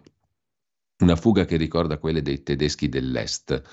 Un cittadino nordcoreano che è fuggito con tutta la famiglia su una piccola barca da pesca verso la Corea del Sud. Le sue memorie della Nord Corea sono un racconto dell'orrore, scrive Stefano Magni e eh, gli diamo un'occhiata a questo bell'articolo che è in home page questa mattina sulla nuova bussola quotidiana. Durante la guerra fredda, ricorda Stefano Magni, la fuga dalla Germania Est è stata una delle storie più drammatiche ed emozionanti dell'intera Europa, rivelando coraggio e creatività. Un piccolo numero di cittadini della DDR, nella Germania comunista, fuggì dal paese attraverso tunnel scavati sotto il muro di Berlino mini sommergibili nel Mar Baltico, auto truccate per nascondere una o più persone e perfino una mongolfiera. La storia si ripete in Corea del Nord con una rocambolesca attraversata del Mar Giallo a bordo di una piccola barca da pesca. Un'intera famiglia è riuscita ad approdare sulle spiagge dell'isola sud-coreana di Yeonpyeong, al largo della costa nord-occidentale della penisola. Mesi dopo il viaggio che in maggio li ha portati verso la libertà, l'ideatore del piano, si fa chiamare Kim, la sua identità è ovviamente nascosta, ha raccontato la sua storia incredibile alla BBC. La sua fuga, meticolosamente preparata per un anno, ricorda veramente storie analoghe della Germania dell'Est ai tempi del muro. Kim ha convinto suo fratello e la cognata a partecipare al piano. Essendo pescatori potevano aiutare con la barca che avevano. Questi hanno persuaso una vicina base militare a farsi inserire in un giro semiclandestino di pesca a favore dei militari, che a loro volta avrebbero rivenduto il pesce in cambio di equipaggiamento. Kim ha spiato le guardie del suo tratto di costa per conoscerne gli orari, i cambi e le abitudini. Poi, fingendo di raccogliere erbe mediche, ha mappato assieme al fratello un percorso sicuro attraverso un campo minato. La presenza di mine significa minor presenza di guardie in carne ed ossa. La parte più difficile del piano, convincere la madre e la moglie a venire con lui. L'anziana madre è stata persuasa dai figli col ricatto sentimentale. O veniva anche lei o non sarebbe partito nessuno. La moglie di Kim si è convinta solo dopo aver scoperto di essere incinta. Ora non sei più sola, vuoi far crescere il nostro figlio in quest'inferno? Racconta di averle chiesto Kim. Per evitare di lasciare la tomba del padre in balia dei militari nordcoreani, ha deciso di portarsi con sé anche le ceneri del padre. Mille cose potevano andare storte, ma il piano ha funzionato, racconta ancora Stefano Magni sulla nuova bq.it. Per evitare sorprese dalla Guardia Costiera, Kim ha scelto di partire durante una bufera, altra scelta rischiosa, controintuitiva, ma ha avuto ragione. A causa del maltempo c'erano meno pattuglie. Il fratello e la cognata hanno portato anche i figli loro, li hanno sedati e nascosti dentro sacchi usati per il pescato. Non sono stati intercettati nel breve tratto di mare, una decina di chilometri, che li separava dal confine marittimo del sud. Una nave è stata avvistata quando erano ormai al sicuro. Kim racconta di essersi sentito sciogliere dopo tutta quella tensione. Perché fuggire dal paradiso dei lavoratori? Una prima risposta che possiamo trarre dal racconto di Kim è il lockdown per il Covid. Come è già noto, le misure antipandemiche nordcoreane sono state peggiori di quelle cinesi per un solo caso di infezione veniva chiuso l'intero villaggio. La TV bombardava la popolazione con messaggi terrorizzanti, venivano mostrate le scene dei morti di Covid nel mondo, si avvertiva che la trasgressione delle regole avrebbe portato all'estinzione del paese. Chi disobbediva finiva in un campo di lavoro. A differenza del nostro lockdown, i segregati in casa non potevano comprare in Corea del Nord cibo e in un sistema collettivista potevano riceverlo soltanto dallo Stato. Non sempre il cibo veniva distribuito. Dopo aver affamato la gente per un po', il governo faceva arrivare camionate di cibo. Sostenevano di vendere cibo a buon mercato in modo che la gente li elogiasse, racconta Kim, come se si facesse morire di fame il proprio bambino per poi dargliene una piccola quantità in modo che ti ringraziasse. Dopo il lockdown per il Covid, la popolazione fa la fame letteralmente. La Corea del Nord sigilla i confini e impedisce ogni rifornimento esterno. Nessuno ha i dati su quanti siano i morti nella seconda carestia, quella dopo gli anni 90, ma Kim racconta di aver ricevuto settimanalmente notizie di persone letteralmente morte di fame. Kim e la famiglia sono scampati illesi al lockdown e alla successiva carestia in un sistema collettivista, senza impresa, senza proprietà, Kim si era dato al mercato nero, prima importando moto e tv dalla Cina, poi quando è iniziato il lockdown con la borsa nera degli alimentari. Dunque non ha mai patito la fame, si è personalmente arricchito. Sono altri i motivi per cui decide di fuggire. Nell'aprile 22 assiste all'esecuzione pubblica di un ragazzo, unica colpa aver visto e condiviso film e musica dalla Corea del Sud. L'esecuzione avviene nell'ambito di un'operazione di repressione dei comportamenti antisociali. Il suicidio di un amico poco dopo è la goccia che fa traboccare il vaso e poi la storia incredibile raccontata alla BBC e oggi raccontata anche da Stefano Magni sulla nuova bq.it, la fuga dalla Corea del Nord. Ci fermiamo per un attimo, adesso sono le nove. Stai ascoltando Radio Libertà. la tua voce libera, senza filtri né censura. La tua radio.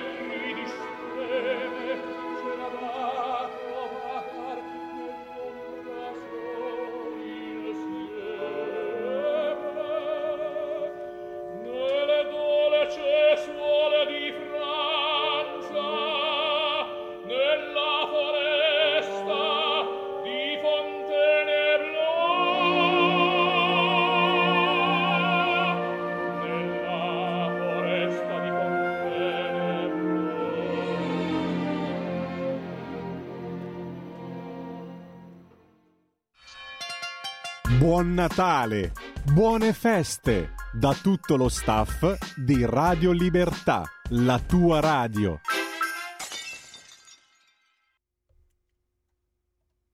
E siamo di nuovo in onda, Giulio? Eccoci qua, grazie a Alessandro Pirola. Abbiamo adesso il tempo, tutto il tempo, perché lasciamo fare in, in tranquillità la festa di Sant'Ambrogio, lasciamo festeggiare Sant'Ambrogio all'amico Emanuele Boffi, direttore di Tempi.it, la sua rubrica è rimandata la settimana prossima.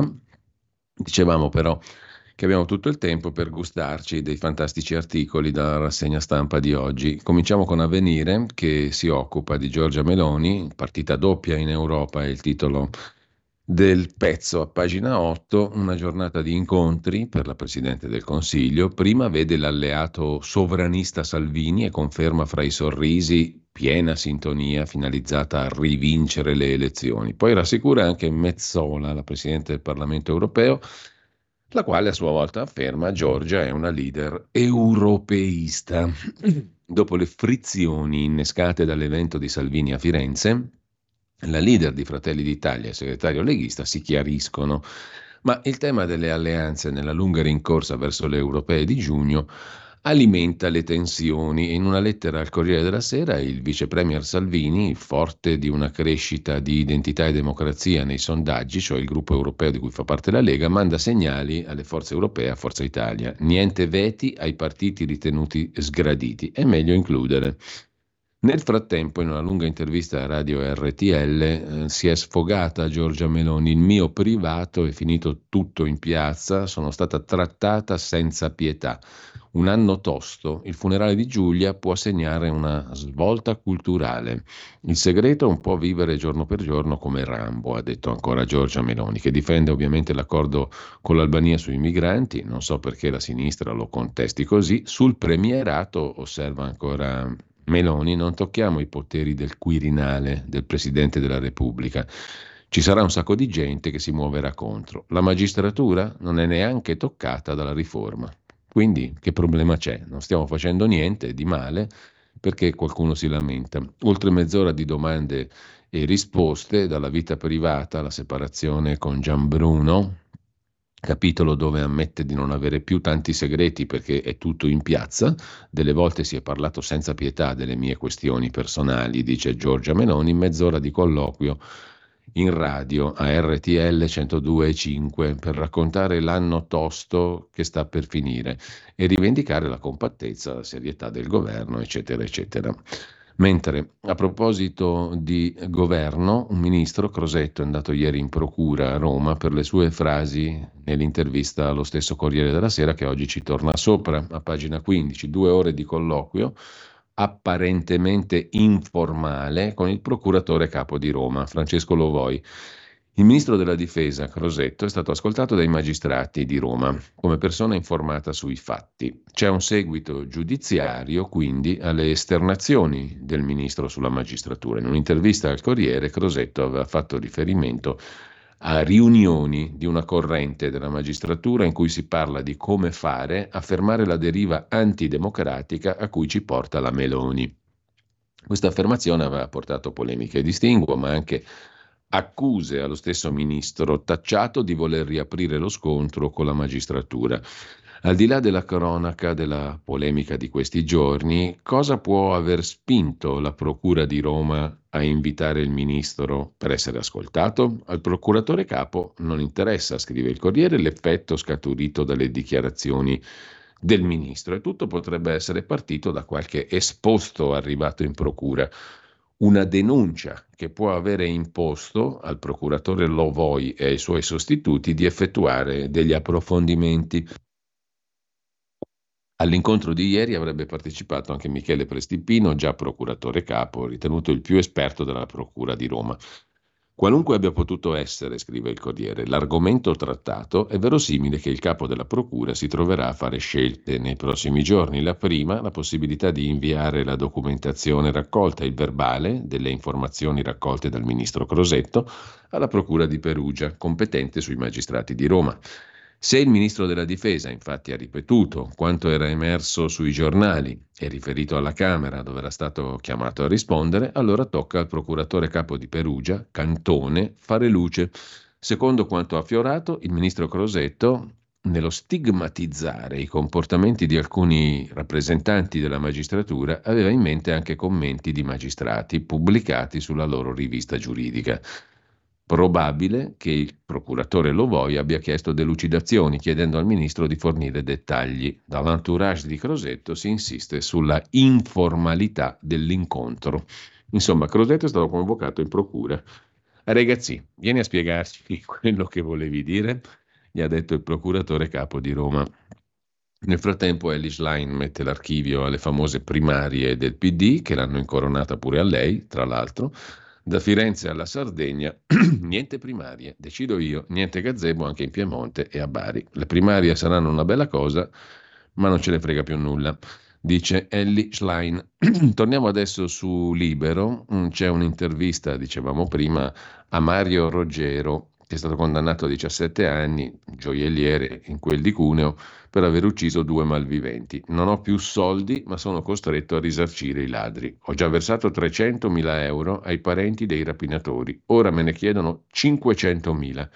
Non userei più la pistola, ma mi aspettavo l'assoluzione.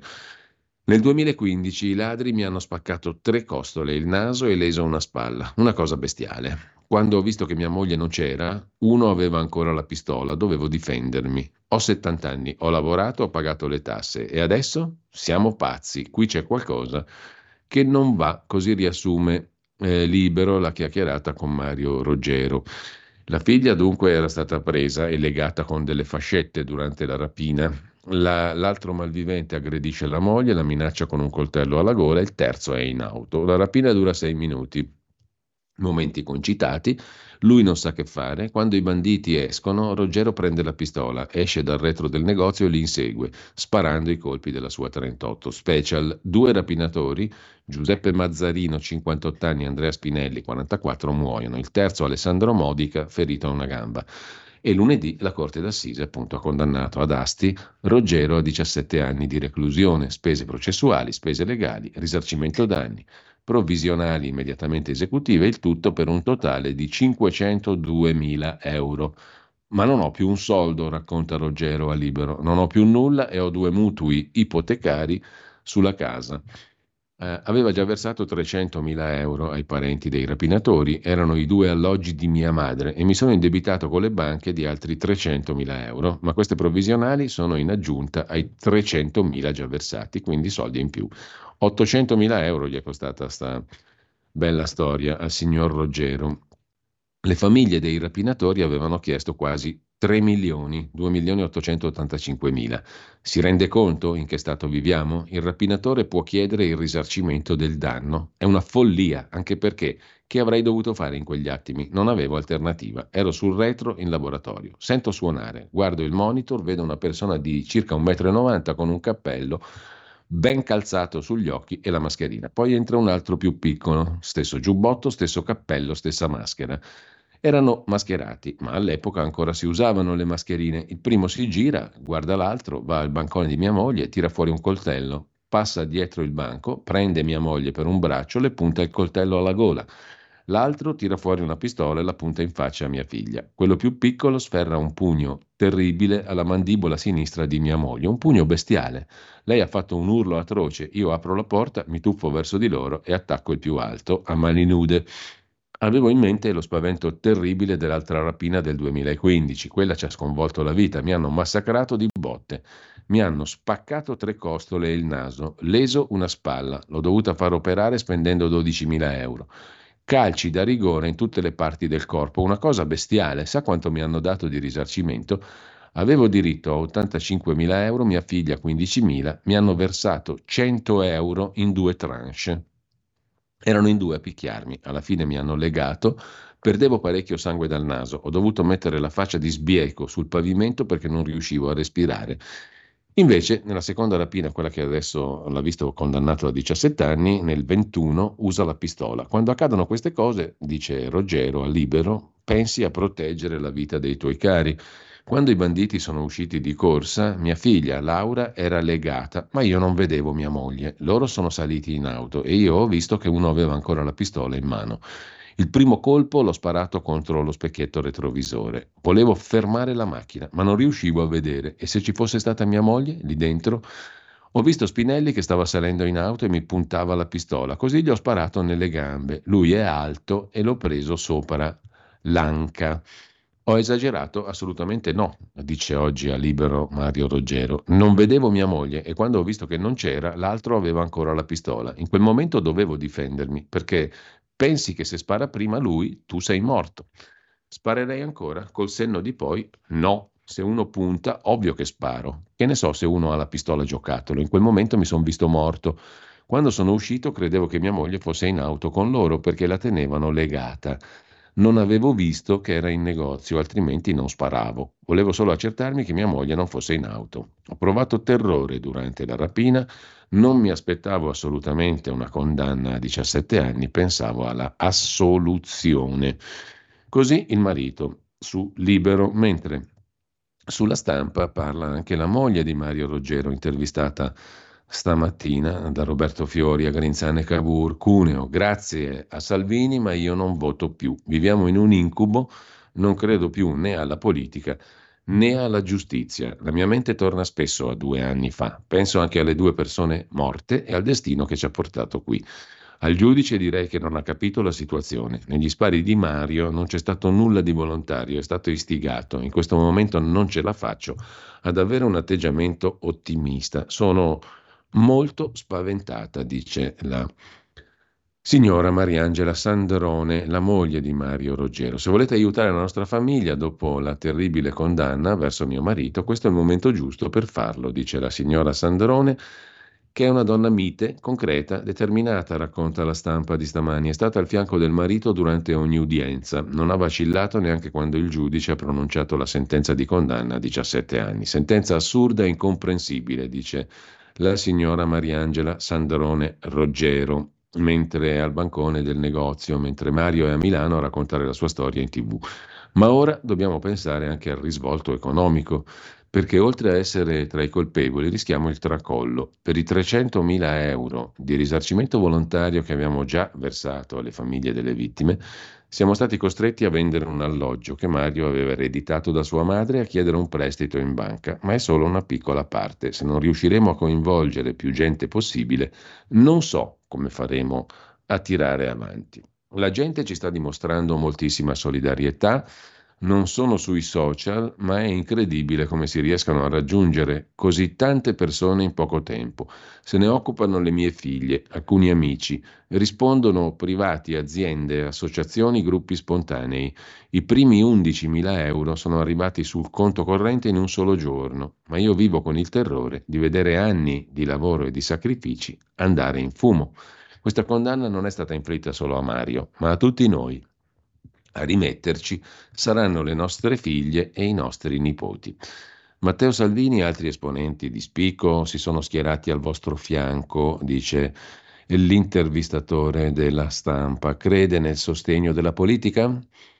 Francamente, risponde la signora Mariangela, oggi credo più in nulla, né alla politica né nelle istituzioni, tantomeno in una giustizia che sta dalla parte dei ladri. Sono sempre andata a votare, spronata da Mario, ma ora lo considero un capitolo chiuso. Ringrazio chi ci sostiene, tuttavia mi sento disincantata e inerme. Cerco di mantenere l'equilibrio, le mie figlie me lo ripetono, mamma se cedi tu casca tutto, ma è un fardello pesante da portare, dice la signora Mariangela, la moglie del gioielliere condannato. È dal 2015, quando subimmo la prima violenta rapina, che viviamo in un incubo. La mia mente torna a due anni fa. Ho scoperto di avere anche vuoti di memoria. Lo psicologo mi ha detto che è normale, la paura cancella alcune cose. Penso alle due persone morte, al destino che ci ha trascinati in questa triste vicenda. Forse c'è un disegno più alto. Il futuro in negozio? Credo proprio di no. Mario vive per il lavoro e la famiglia, cerca sempre di proteggerci e di avere ogni cosa sotto controllo. Ma anche lui è una corda di violino. Non si può continuare a gestire una gioielleria con questa tensione. Ho iniziato a lavorare quando avevo 15 anni, ne ho 67, non mi sarei mai immaginata di avvicinarmi alla pensione in queste condizioni, al giudice che ha emesso la sentenza dico che non ha capito, ha usato un peso non adeguato al nostro caso. Mario è stato istigato a comportarsi così. In quel momento il suo cervello ha reagito in quel modo, rivivendo il dramma della precedente rapina.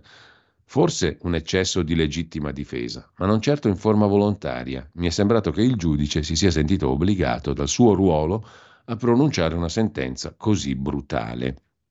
Ma mio marito dice che io sono buonista. Sono sempre stata positiva, conclude la signora Mariangela, altrimenti non avrei superato molti ostacoli.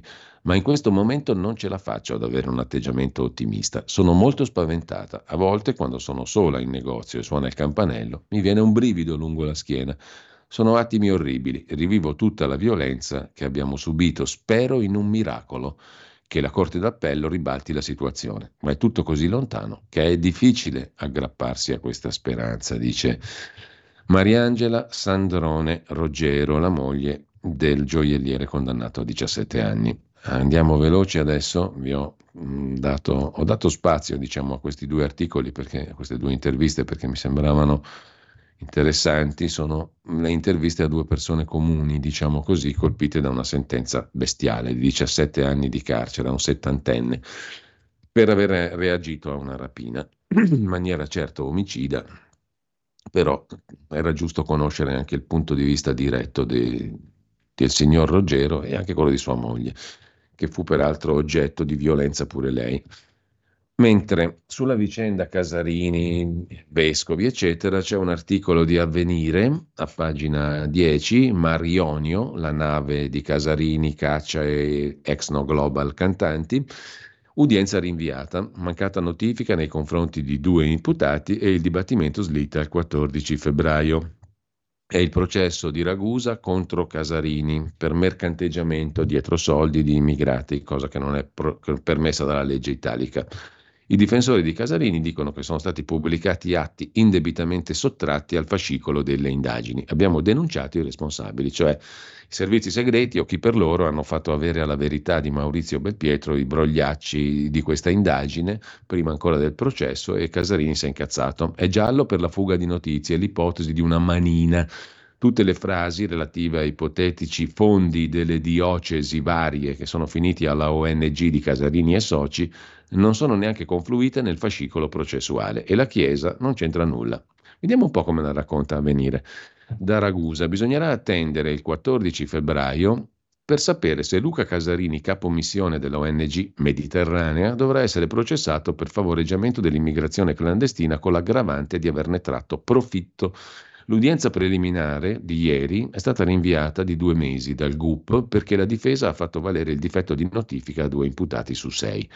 Io ci sono, ha attaccato Casarini uscendo dal Palazzo di Giustizia. Il PM titolare invece non ha presenziato. Il riferimento è al sostituto procuratore Fornasier che ha delegato un collega, come peraltro è di prassi in questi casi. Ieri però, scrive Avvenire, non si è parlato di formalità ma di sostanza. I legali di Casarini hanno voluto mettere un punto sulla vicenda precisando che la Chiesa Cattolica non c'entra nulla. La Procura di Ragusa accusa infatti Casarini e altri cinque di aver sbarcato l'11 settembre 2020 a Pozzallo 27 migranti prelevati con la Mar Ionio dalla petroliera Maersk Etienne rimasta ferma in rada a Malta 38 giorni per il rifiuto delle autorità maltesi di ricevere i profughi. Secondo l'accusa, la Idra, società armatrice della nave Marionio, braccio operativo marittimo della ONG Mediterranea, avrebbe ricevuto 125.000 euro dalla compagnia danese Maersk, giusto appunto, perché 27 migranti sono stati prelevati dalla nave di Casarini dalla petroliera danese, ricevendone 125.000 euro. Per la Procura è la prova di un accordo studiato per risolvere un problema alla Maersk. Secondo la difesa si è trattato di, un sempli- di una semplice donazione per l'aiuto ricevuto. In Danimarca ci hanno pure premiato, in Italia ci processano, ha detto Casarini. Fin qui la questione giudiziaria, a cui si è aggiunta la bufera mediatica scatenata da Panorama e La Verità, denunciati per diffamazione da Casarini, che hanno pubblicato conversazioni private di Casarini a proposito di ipotetici finanziamenti da parte dei vescovi delle diocesi italiane alla sua ONG Mediterranea. Tutte frasi intercettate che non sono confluite nel fascicolo processuale perché ritenute irrilevanti dalla stessa procura ai fini del reato contestato, cioè ai fini del reato contestato quelle conversazioni di Casarini non sono utili, non sono rilevanti per il processo in questione. I dati sono rimasti confinati in quelle che sono definite copie forensi, ma una manina ha girato il tutto alla verità. Il processo nulla a che vedere con quanto apparso in questi giorni su alcuni giornali del medesimo gruppo che stanno pubblicando stralci di atti indebitamente sottratti al fascicolo di indagine, dicono gli avvocati di Casarini. Abbiamo già depositato denuncia per accertare le responsabilità e abbiamo formalmente rappresentato al giudice la gravità di ciò che sta accadendo e riteniamo sia un atto ostile nei confronti non solo degli imputati ma anche del Tribunale. Insomma, il sospetto della difesa di Casarini è che si voglia trasformare un procedimento penale in una questione politica sui salvataggi in mare. Vogliamo affrontare serenamente questo processo, così su avvenire. Invece sulla verità c'è l'articolo di Fabio Amendolara che ci racconta dal loro punto di vista come sono andate le cose in questa prima udienza, slitta la prima udienza e l'unica cosa che è riuscito a ripetere è che la Chiesa non c'entra, ma ormai la frittata è fatta, scrive Fabio Amendolara stamani sulla verità. Dopo aver munto il Vaticano per il loro taxi del mare, hanno apostrofato nelle loro chat i cardinali e gli arcivescovi vicini al Papa come bergoglioni Messa da parte la tuta bianca da No Global, il Commodoro ha la prima esperienza di navigazione. Luca Casarini ieri era presente all'udienza preliminare. Si dovrà difendere con la sua ciurma dai reati di favoreggiamento dell'immigrazione clandestina e violazione del codice di navigazione. Lo show di Casarini è cominciato prima che il giudice si presentasse in aula. Non c'è elemento che riguardi i finanziamenti della Chiesa. Ciò che sta avvenendo in questi giorni, sulla verità, è illegale e tende a orientare un processo.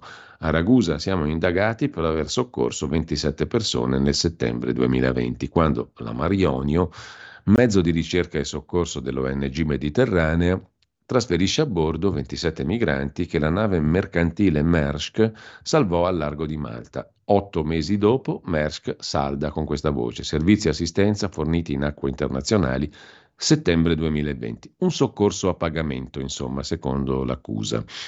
L'udienza preliminare sarà concentrata sulle modalità di quell'operazione in mare. La Procura di Ragusa ipotizza che si trattò di un accordo commerciale. I difensori di Casarini rispediscono le accuse al mittente.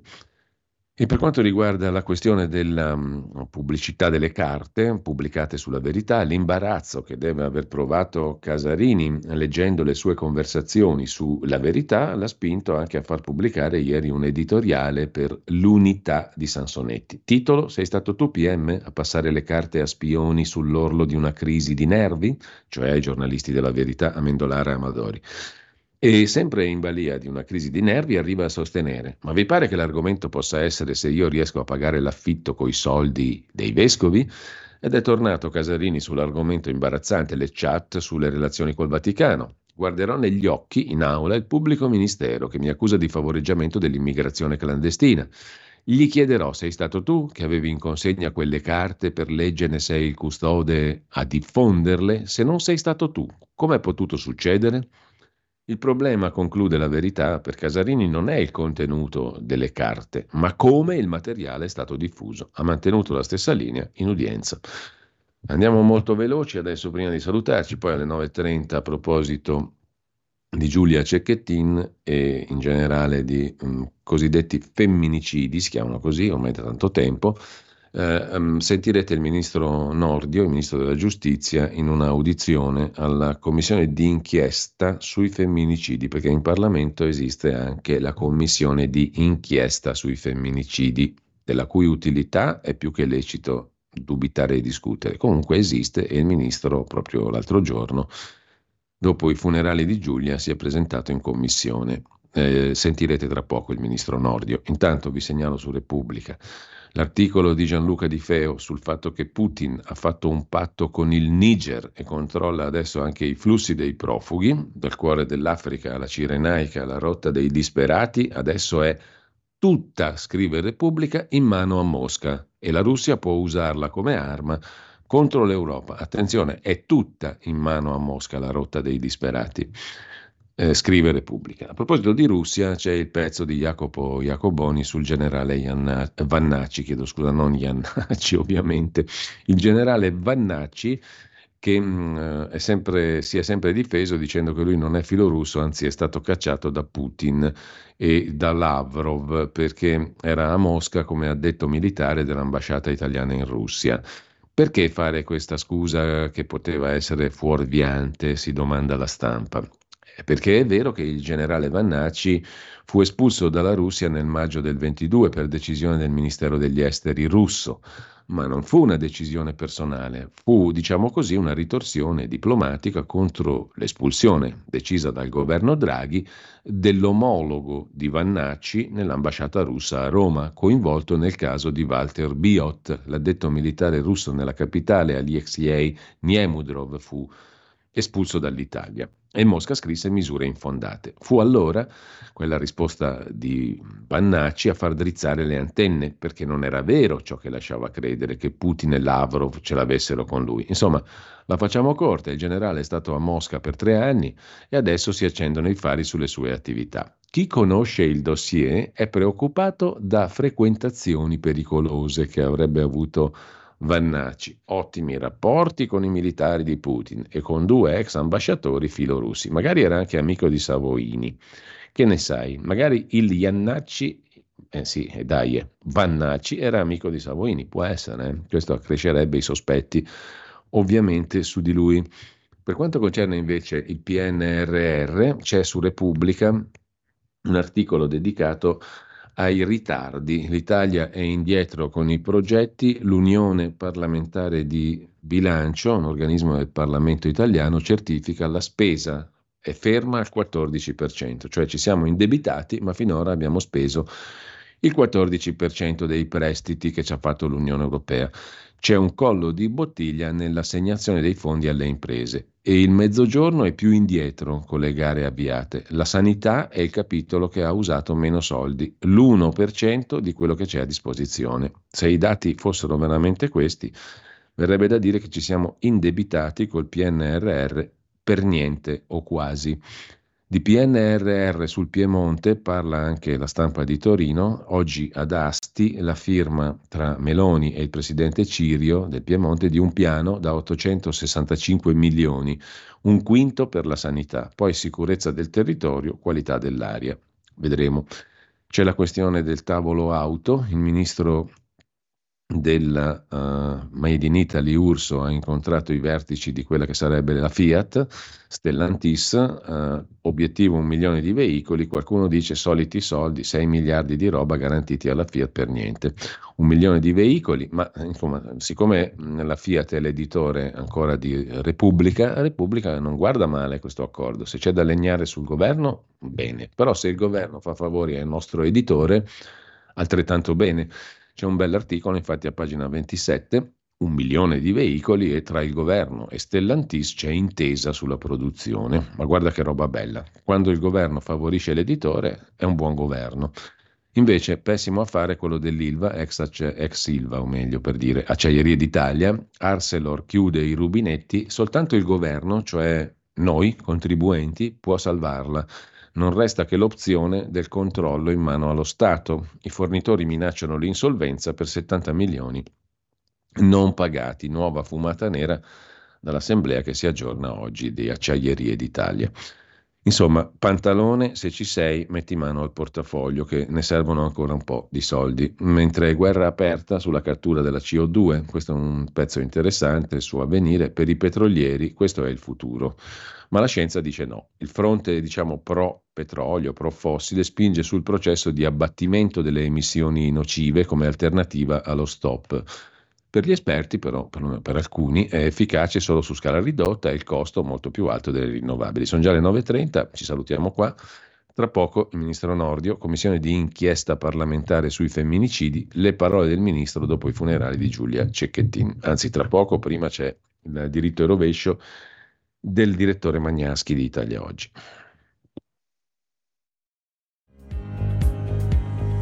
Avete ascoltato la rassegna stampa.